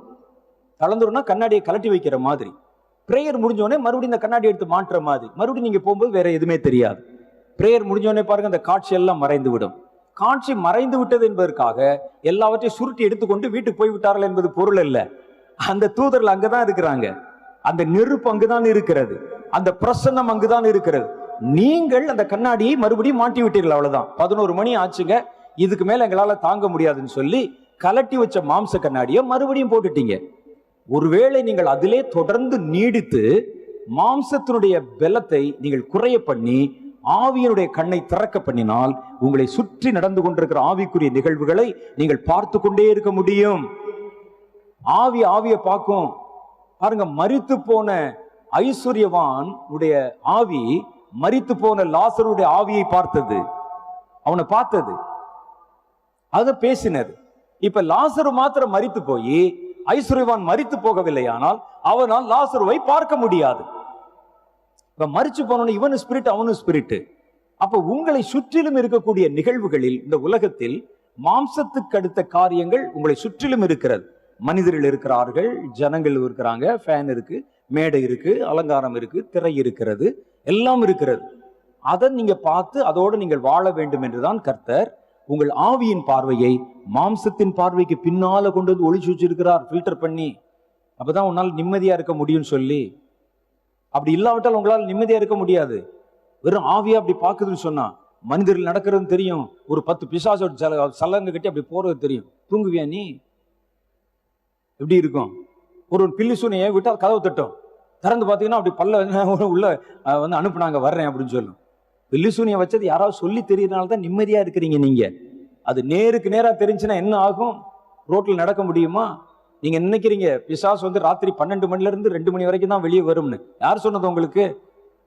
அது இழைப்பில்லாமல் சுற்றி கொண்டிருக்கிறது. கர்த்தருடைய வசனம் அப்படிதான் சொல்லுது, இழைப்பில்லாமல் சுற்றி கொண்டிருக்கிறது. அப்படியே எல்லா இடத்திலும் உலகத்தில் இருக்கிறவங்களை விட உலகத்தில் செத்து போனவங்க தான் ஜாஸ்தி, அல்லது வந்து விழுந்து போன ஆவிகள் ஜாஸ்தி, தேவ தூதர்களுடைய ஆவிகள், விழுந்து போன ஆவிகள், பொல்லாத பிசாசுகள் ஜாஸ்தி. அது எல்லா இடத்துலையும் அப்படியே மெர்ஜாகி இருக்கிறது. இது தவிர தேவன், தேவ தூதர்கள், இவங்கெல்லாம் வந்து ஸ்பிரிச்சுவல் ஃபார்ம்ல இருக்கிறாங்க. ஸ்பிரிச்சுவல் ஃபார்ம் என்பதுதான் உண்மை. உலகத்தில் வாழ்வதற்காக கொடுக்கப்பட்ட மாம்சத்தின் வடிவம் என்பது ஒரு போலி. இப்ப நம்ம வாழ்கிற வாழ்க்கை போலி. இதை கண்டுபிடிச்சு தான் கடைசியில சொல்றாங்க, இவை யாவும் மாயையும் மனதுக்கு சஞ்சலமுமாய் இருக்கிறது. மாயை ரியல் என்பது என்னன்னு கேட்டீங்கன்னா, உங்களுக்குள்ள இருக்க ஸ்பிரிட் அதான் ரியல், அதான் ரியல் வேர்ல்ட். கர்த்தர் வேறு விதமான ஒரு ஒரு உலகத்தை வடிவமைத்து அதை வேறு வடிவத்தில் அமைச்சதுனால, இந்த உலகத்தில் நீங்கள் வாழ வேண்டி இருக்கிறதுனால உங்கள் ஆவியை இதற்கு ஏற்ற விதத்தில் வடிவமைத்திருக்கிறார். ஆனா எந்த மனுஷன், எந்த மனுஷியா இருந்தாலும் ஒரு நாள் அவன் தன்னுடைய ஒரிஜினல் உருவத்துக்கு போய்தான் ஆகணும். அவனுடைய ஆவிக்குரிய வடிவத்துக்கு அவன் மாறித்தான் ஆகணும். அப்படித்தானே? நீங்களும் நான் இன்னைக்கு இல்லாட்டினா நாளைக்கு ஏதோ ஒரு நாள் ஆவியின் வடிவத்தில் மாறித்தான் ஆக வேண்டும். அதை மரணம் செய்கிறது. சரீரத்தை ஆவியின் தனியா பிரிச்சிருது. ஒரு தரம் பிறப்பதும் பின்பு நியாய தீர்ப்பு அடைவதும் எல்லா மனிதருக்கும் நியமிக்கப்பட்டிருக்கிறதே. எல்லாருமே கடைசியில் ஆவியின் வடிவமா மாறிடுவாங்க. அதான் ரியாலிட்டி, அதான் வந்து உண்மை. நீங்க மாறித்தான் ஆகணும் ஏதோ ஒரு நாளில், அது தவிர்க்க முடியாது. அப்பதான் தெரியும் நான் சொன்னதெல்லாம் எவ்வளவு உண்மை என்று. இவைகள் உங்களுடைய சரீரத்துக்குள் அடக்கப்பட்டு உங்கள் சரீரத்தில் இருக்கக்கூடிய உறுப்புகள் வழியாய் தன் பார்வையை செலுத்துறதுனால ஆவிக்குரிய காரியங்களை ஃபில்டர் பண்ணிட்டு மாம்சத்துக்குரிய காரியங்களை மாத்திரம் பார்க்கிறது. ஜபத்திலே, தேவனுடைய அபிஷேகத்திலே நாம் நிரப்பப்பட்டு ஒரு புதிய வல்லமை நம்மேல் இறங்கும் பொழுது உங்களுடைய மாம்சத்தின் கிரியைகள் அப்படியே மடக்கப்பட்டு, தளர்த்தப்பட்டு, அதோடைய அந்த பார்வை, அதோடைய காது, அதோடைய மூச்சு எல்லாம் தளர்த்தப்பட்டு உங்களுக்குள்ள இருக்கிற ஸ்பிரிட் வெளியே வருது பாருங்க. அப்பதான் உங்களை சுற்றிலும் நடக்கிற காரியங்கள் எல்லாம் பார்க்கிறது. நான் சொல்ற புரியுதா உங்களுக்கு? அதைத்தான் நம்ம அனுபவம் என்று சொல்லுகிறோம், அதைத்தான் நம்ம தரிசனம் என்று சொல்லுகிறோம். அவைகளை நம்ம பார்க்க துவங்குகிறோம், கர்த்தர் பேசுகிற வார்த்தையை கேட்க துவங்குகிறோம். நீங்கள் தேவனிடத்தில் போகும்போது இதை செய்வதற்கு உலகத்துல உயிரோட இருக்கும் போதே ஆவிக்குரிய வடிவத்தில் இருக்கிற காரியங்களை பார்க்க வைப்பதற்கு ஒரு விசேஷித்த வல்லமையை கர்த்தர் வச்சிருக்கிறார். அந்த பவரை உங்களுக்குள்ள கொடுக்கும்போது அது உங்களுடைய சரீரத்தினுடைய உணர்வுகளை தளர்த்தி உங்கள் ஆவிக்கு ஒரு எக்ஸ்ட்ரா பவரை கொடுத்து அது வெளியே நடக்கிற ஆவிக்குரிய காரியங்களை பார்க்கவும் கேட்கவும் உணரவும் தக்கதான பலனை கட்டளை எழுதுகிறது. இதுக்கு பேர் தான் வரம் என்று சொல்லுகிறோம் நம்ம. இதைத்தான் வேதம் சொல்லுகிறது, கடைசி நாட்களிலே மாம்சமான யாவர் மேலும் என் ஆவியை ஊற்றுவேன், என் குமாரரும் குமாரத்திகளும் தீர்க்க தரிசனம் உரைப்பார்கள், என் வாலிபர்கள் தரிசனங்களை காண்பார்கள், எங்கள் மூப்பர்கள் சொப்பனங்களை பார்ப்பாங்கன்னு சொல்லி கர்த்தர் அதை ஒரு வரம் என்று சொல்லுகிறார். அது ஒரு எக்ஸ்ட்ரா பவர், தேவனுடைய அபிஷேகம். இந்த அபிஷேகம் உள்ள வந்த உடனே இந்த சரீரம் சாமானியமானது இல்லை, அது விட்டே கொடுக்காது, அது பார்க்க விடாது, அதெல்லாம் கலட்டக்கூடாதுங்க அப்படின்னு சொல்லும். இந்த எக்ஸ்ட்ரா பவர் வந்த உடனே சரீரத்தை அப்படியே கொஞ்சம் மடக்கி கீழே போட்டு உங்க ஆவியை வந்து மேலே வந்து கிளப்பி ஆவிக்குரிய காரியங்களை பார்க்க வைக்கிறது. இதுதான் நடக்குது, டெக்னிக்கலா இதுதான் நடக்குது. இப்படிப்பட்ட அனுபவம் உயிரோட இருக்கும் பொழுதே மாம்சத்திற்குள்ளே அடைக்கப்பட்ட ஆவி வெளியே இருக்கக்கூடிய ஆவிக்குரிய நிகழ்வுகளை பார்க்கும் வண்ணமாக மாற்றப்பட வேண்டும் என்பதே தேவனுடைய விருப்பம் உங்களை குறித்து. ஏன்னா ஆவிக்குரிய உலகத்துல என்னென்ன நடக்குது என்பதை உயிரோடு இருக்கும்போதே நீங்கள் பார்க்கணும்னு கர்த்தர் விரும்புகிறார். அதற்கு ஒரு புதிய வசதியை கர்த்தர் ஏற்படுத்தி வைத்திருக்கிறார். அந்த வசதி தேவனுடைய அபிஷேகம். அதைத்தான் பரிசுத்த ஆவியின் வல்லமை என்று சொல்லுகிறோம், அதை வரம் என்று சொல்லுகிறோம். அந்த எக்ஸ்ட்ரா பவர் உங்களுக்குள்ள ஊத்தின உடனே ஆட்டோமேட்டிக்கா உங்கள் கண்கள் திறக்கப்படுகிறது. தேவ வல்லமை உங்கள் மேல் நிரப்பப்பட நிரப்பப்பட அந்த பவர் வர வர உங்க சரீரம் அப்படி தளர்ச்சி அடைய ஆரம்பிக்கிறது. அதனாலதான் சொல்றது, அபிஷேகத்தில் நிரம்பும் பொழுது முழுசா நிரம்புவதற்கு விட்டு கொடுங்க.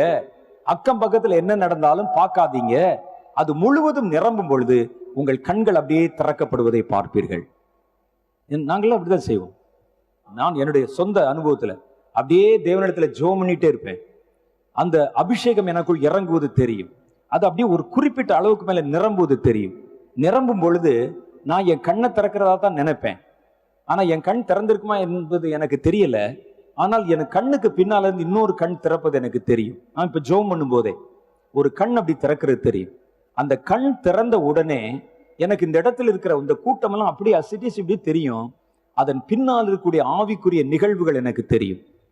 உங்க தேவ தூதர் நிற்கிறது தெரியும், ஸ்பிரிட் தெரியும், ஆவிகள் தேவ தூதர்கள் இறங்கி வருவது ஏறுவது சத்தம், அந்த சத்தம் கேட்கும், நீங்க கைதட்டுறதும் கேட்கும், இதெல்லாம் நடக்கிறது அப்படியே தெரியும், நல்லா தெரியும். இந்த கண்ணுக்கு பின்னால இன்னொரு கண் அப்படியே திறக்கும். அது திறந்த உடனே அந்த காட்சிகள் துலாம்பரமாய் தெளிவாக என் கண்களுக்கு முன்பாக தெரியும்.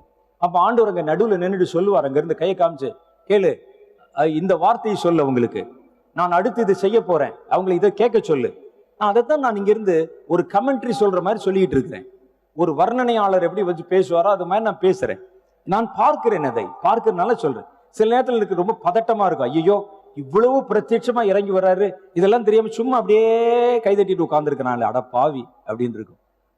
இப்படி பக்கத்துல வந்து நின்றுட்டு இருக்கிறாரு, பக்கத்துல முகத்து பக்கத்துல வந்து நின்று இருக்காரு, இவன் பேசாம எங்கேயோ பார்த்துட்டு இருக்கிறானே, எப்படா இடம் கிடைக்கும் கண்ணை மூடனான்னு அப்படி வெளியே ஓடிட்டு வந்தலான்னு பாக்குறானே, இவன் என்ன செய்வது? கோபமாய் வரும், அரைஞ்சிடலாமான்னு கூட நினைப்பேன். என்ன செய்வது? தரிசனத்துல அடுத்த காட்சியை நான் சொல்லணுமே, விட்டுட்டு ஆண்டவர் அவனை போய் ஒரு அடியாக அடிச்சுட்டு வாடான்னு சொன்னா கூட வந்துடும். அப்படி ஒரு ஆதங்கம் இருக்கு எனக்கு. இதெல்லாம் எனக்கு நடக்கிறது, இதெல்லாம் வெளியே சொல்றது இல்லை, இது எனக்கு நடப்பது. அதுதான் ஜெபிக்க ஆரம்பிக்கும் பொழுது அந்த வல்லமை உங்களுக்குள் என்ன நடக்கும்? நீங்கள் ஜெபிக்க துவங்கும் பொழுது அந்த வல்லமை உங்களை முழுவதாய் ஆட்கொள்ள விடுங்கள். அந்த வல்லமை வர வர வர வர உங்கள் சரீரத்தினுடைய பலம் தளர்கிறதை பார்ப்பீர்கள், ஆவியின் பலம் பெருகுகிறதை பார்ப்பீர்கள். அது வர வர அந்த கண்ணாடியை அப்படியே இறக்கிட்டே போற மாதிரி உங்க சரீரத்தை கிரியைகள் அப்படி இறக்க ஆரம்பிச்ச உடனே ஒரு குறிப்பிட்ட ஒரு சின்ன லெவல் இறக்கும் போதே உங்களை சுற்றி நடக்கிற ஆவிக்குரிய நிகழ்வுகள் எல்லாம் தெரியும். ஆவிக்குரிய காரியங்கள் என்பதுதான் உண்மை, மாம்சத்துக்குரிய காரியங்கள் என்பது போலி. இதுல இருந்து நீங்க தான் இப்ப அந்த புது உலகத்துக்குள்ள நீங்க போறீங்க. அப்ப போகும்பொழுது உங்களை சுற்றிலும் என்ன ஆவிக்குரிய நிகழ்வு நடந்தாலும் அது தெரியும். ஆவியின் கண் திறந்தால், ஒரு மனிதனுடைய மாம்சத்தின் கண் திறந்தால் அவன் அவனை சுற்றி இருக்கிற நல்லது கெட்டது எல்லாத்தையும் தான் பார்ப்பான். அதே மாதிரி ஆவிக்குரிய கண் திறந்தா அது அவன் கண்களுக்கு முன்னால் அந்த இடத்துல இருக்கக்கூடிய நல்லது கெட்டது, தேவன் இருந்தால் தேவனை பார்ப்பாங்க, பிசாசு இருந்தா பிசாசை பார்ப்பாங்க, ஆவிக்குரிய அந்த அம்சங்கள் என்னென்ன இருக்கிறதோ அதெல்லாம் பார்ப்பாங்க. இந்த இடத்துல தேவனுடைய ஆவியானவர் நிரம்பி இருக்கிறதுனால இப்போ உங்களுடைய கண்கள் திறக்கப்பட்டால் உங்களை சூழ தேவனுடைய பிரசன்னம் இருப்பதை உங்களால பார்க்க முடியும். தேவ தூதர்கள் இறங்குகிறதையும் ஏறுகிறதையும் பார்க்க முடியும். தேவன் பேசுகிற வார்த்தைகளை கேட்க முடியும். தேவன் உங்களுக்கு தருகிறதை உங்களால புரிந்து கொள்ள முடியும். இது இந்த ஆவிலை வரக்கூடிய ஒரு உயர்ந்த அனுபவம். இது விட கொஞ்சம் ஒரு கொஞ்சம் லோ குவாலிட்டி இருக்குது. இப்போ நீங்க பாத்தீங்கன்னா இந்த மாதிரி டிவியில வரக்கூடிய படங்களை இத்தனை பிக்சல், ஆயிரத்தி எண்ணூறு பிக்சல், அடுத்து வந்து செகண்ட் குவாலிட்டி நானூத்தி அறுபது பிக்சல் அப்படின்னு போடுற மாதிரி செகண்ட் குவாலிட்டி இருக்கு. அது என்னன்னா அசிட்டிஸ் இருக்கிற அந்த ஆவிக்குரிய கண் முழுவதாய் திறக்கப்பட்டு தன்னை சுற்றிலும் இருக்கிற காரியங்களை பார்க்க மாட்டாங்க. கர்த்தர் சொல்ல வர்ற ஏதோ ஒரு காரியத்தை படம் மாதிரி பார்ப்பாங்க, பிக்சர் இல்லஸ்ட்ரேஷன் மாதிரி. அதுக்கு பேரு தரிசனம் என்று சொல்லுகிறோம். அது அப்படியே நமக்கு தரிசனம் மாதிரி, இனி அவர் செய்ய போற ஏதோ ஒரு காரியத்தை உங்களுக்கு ஒரு படம் மாதிரி காமிப்பார், தான் செய்ய போவதை. அது உங்களுக்கு அப்படியே ஒரு படம் மாதிரி பிக்சர் மாதிரி தெரியும், இமேஜஸ் தெரியும். அதை தரிசனம் என்று சொல்லுகிறோம். அந்த ஆவிக்குரிய அனுபவத்தில் நீங்கள் வரும் பொழுது உங்கள் காதுகளை கர்த்தர் திறந்து, சில சமயத்துல கண்ணு மூடின மாதிரி மூடி இருக்கும், அங்கே நடக்கிற காரியங்கள் தெரியாது, காதுல மாத்திரம் கர்த்தர் பேசுவார், உங்களுக்கு அதை கேட்க முடியும். அப்ப இவைகளை அனுபவத்துக்குள்ளே கடந்து போனாதான் இனி தேவன் செய்கிற ஒவ்வொரு காரியத்தையும் புரிந்து கொண்டு அவரோடு நம்முடைய ஓட்டத்தை நம்ம ஏற்படுத்தி கொள்ள முடியும். கர்த்தருக்கு இந்த கடைசி காலத்துல வேலை செய்கிற தேவனுடைய பிள்ளைகள் ஆவிக்குரிய கண்கள் திறக்கப்பட்டு தரிசனம் சொல்லுகிறவர்களாக, தரிசனம் காண்கிறவர்களாக, சொப்பனம் காண்கிறவர்களாக இருக்க வேண்டும் என்று விரும்புகிறார். ஏன்னா அந்த கடைசி காலத்துல தான் பிசாசு பிரத்யட்சமா இந்த பூமியை ஆளுமை செய்ய போகிறான். இப்ப இருக்கிற காலத்துல சாத்தான் என்ன செய்யறான்னா மனிதர்களை கொண்டு ஆளுமை செய்கிறான். இனி அவனே நேரடியா இறங்கி வந்து கிரியை செய்ய போறான். அப்ப ஒரு ஆவிக்குரிய சூழ்நிலை, ஒரு பிசாசு என்ற ஒரு ஆவிக்குரிய சூழ்நிலை உலகம் முழுவதும் வியாபிக்க போறதுனால நீங்கள் அதற்கு ஏற்ற விதத்தில் அவைகளுடைய கிரியைகளை அறிந்து கொள்ளும்படி கண் திறக்கப்பட்டவர்களாய் இருக்க வேண்டும் என்று கர்த்தர் விரும்புகிறார். ஆகவேதான் கடைசி நாட்களில் தேவன் தம்முடைய பிள்ளைகளான மாம்சமான யாவரையும் தம்முடைய தீர்க்க தரிசன வல்லமையினால் நிரப்புவதற்கு அவர் விருப்பம் வைத்திருக்கிறார். இன்றைக்கு நீங்கள் விசுவாசித்தால், நான் சொன்னது உங்களுக்கு ஏற்றுக்கொள்ள முடியுதா? நீங்கள் இன்றைக்கு தேவனுடைய மகிமையை காண்பீர்கள். நான் உங்களுக்கு பொய் சொல்வதற்காக வந்து நிக்கல. எனக்கு என்ன இதுல என்ன இருக்குது யோசிச்சு பாருங்க. நான் தெரிந்து கொண்டதை நீங்கள் புரிந்து கொள்ளணும். நீங்கள் தேவனோடு இணைந்து ஓட பழகணும். அப்படி மாத்திரம் நீங்க செஞ்சிட்டீங்கன்னா பல மணி நேரம் உங்களால ஜெபத்துல தேவனிடத்துல நீங்கள் பேச முடியும், தரித்திருக்க முடியும். ஜெபம் என்பதே ஒரு இனிய அனுபவமாய் மாறிவிடும். நான் பார்த்தீங்கன்னா கொஞ்ச நேரம் பேசிட்டு இருக்கும் போதே வெளியே எப்படா ஜெபத்து போகலாம் என்று யோசிப்பேன். எப்படா போகலாம், கர்த்தரிடத்துல பேசலாம், இன்னைக்கு என்ன காட்ட போறாங்க, என்ன பார்க்க போறோம் என்ற ஆவல் எனக்குள்ளே வரும். இன்று கர்த்தர் உங்களை அப்படி மாற்ற விரும்புகிறார். இனி வருகிற ஒரு புதிய காலத்திற்கும் தேவன் செய்ய போகிற புதிய திட்டங்களுக்கும் கண் திறக்கப்பட்ட வேலைக்காரர்கள் தான் அவருக்கு வேணும். கண் திறக்கப்பட்ட ஊழியர்கள் தான் வேணும். தீர்க்க தரிசன வல்லமையிலே நிரப்பப்பட்ட தீர்க்க தரிசனம் சொல்லுகிற தலைமுறை தான் அவருக்கு வேணும். அதனால்தான் மாம்சமான யாவர் மேலும் என் ஆவியை ஊற்றுவேன், உங்கள் குமாரரும் குமாரத்திகளும் தீர்க்க தரிசனம் உரைப்பார்கள், வாலிபர்கள் தரிசனங்களை பார்ப்பார்கள், மூப்பர்கள் சொப்பனங்களை பார்ப்பார்கள், அந்த நாட்களில் என் ஊழியக்காரர்கள் மேலும் ஊழியக்காரிகள் மேலும் என் ஆவியை ஊற்றுவேன் என்று கர்த்தர் சும்மா சொல்லல. இனி வருகிற தலைமுறை தீர்க்க தரிசனம் சொல்லுகிற தலைமுறையாய் இருக்கணும். கடைசி கால அபிஷேகத்தில் நிரப்பப்பட்டவர்களாய் இருக்கணும். உன் பிள்ளைகள் அந்த அபிஷேகத்தில் நிரப்பப்படணும். உன் வாலிபர்கள் அந்த தரிசனத்திலே தேவனால் ஆசீர்வதிக்கப்படணும். எல்லா ஊழியக்காரனுடைய கண்களும் திறக்கப்படணும். அப்படிப்பட்டவன் தான் இந்த கடைசி கால தரிசனத்துல இணைந்து ஓட முடியும் என்பதே கர்த்தருடைய தீர்ப்பு.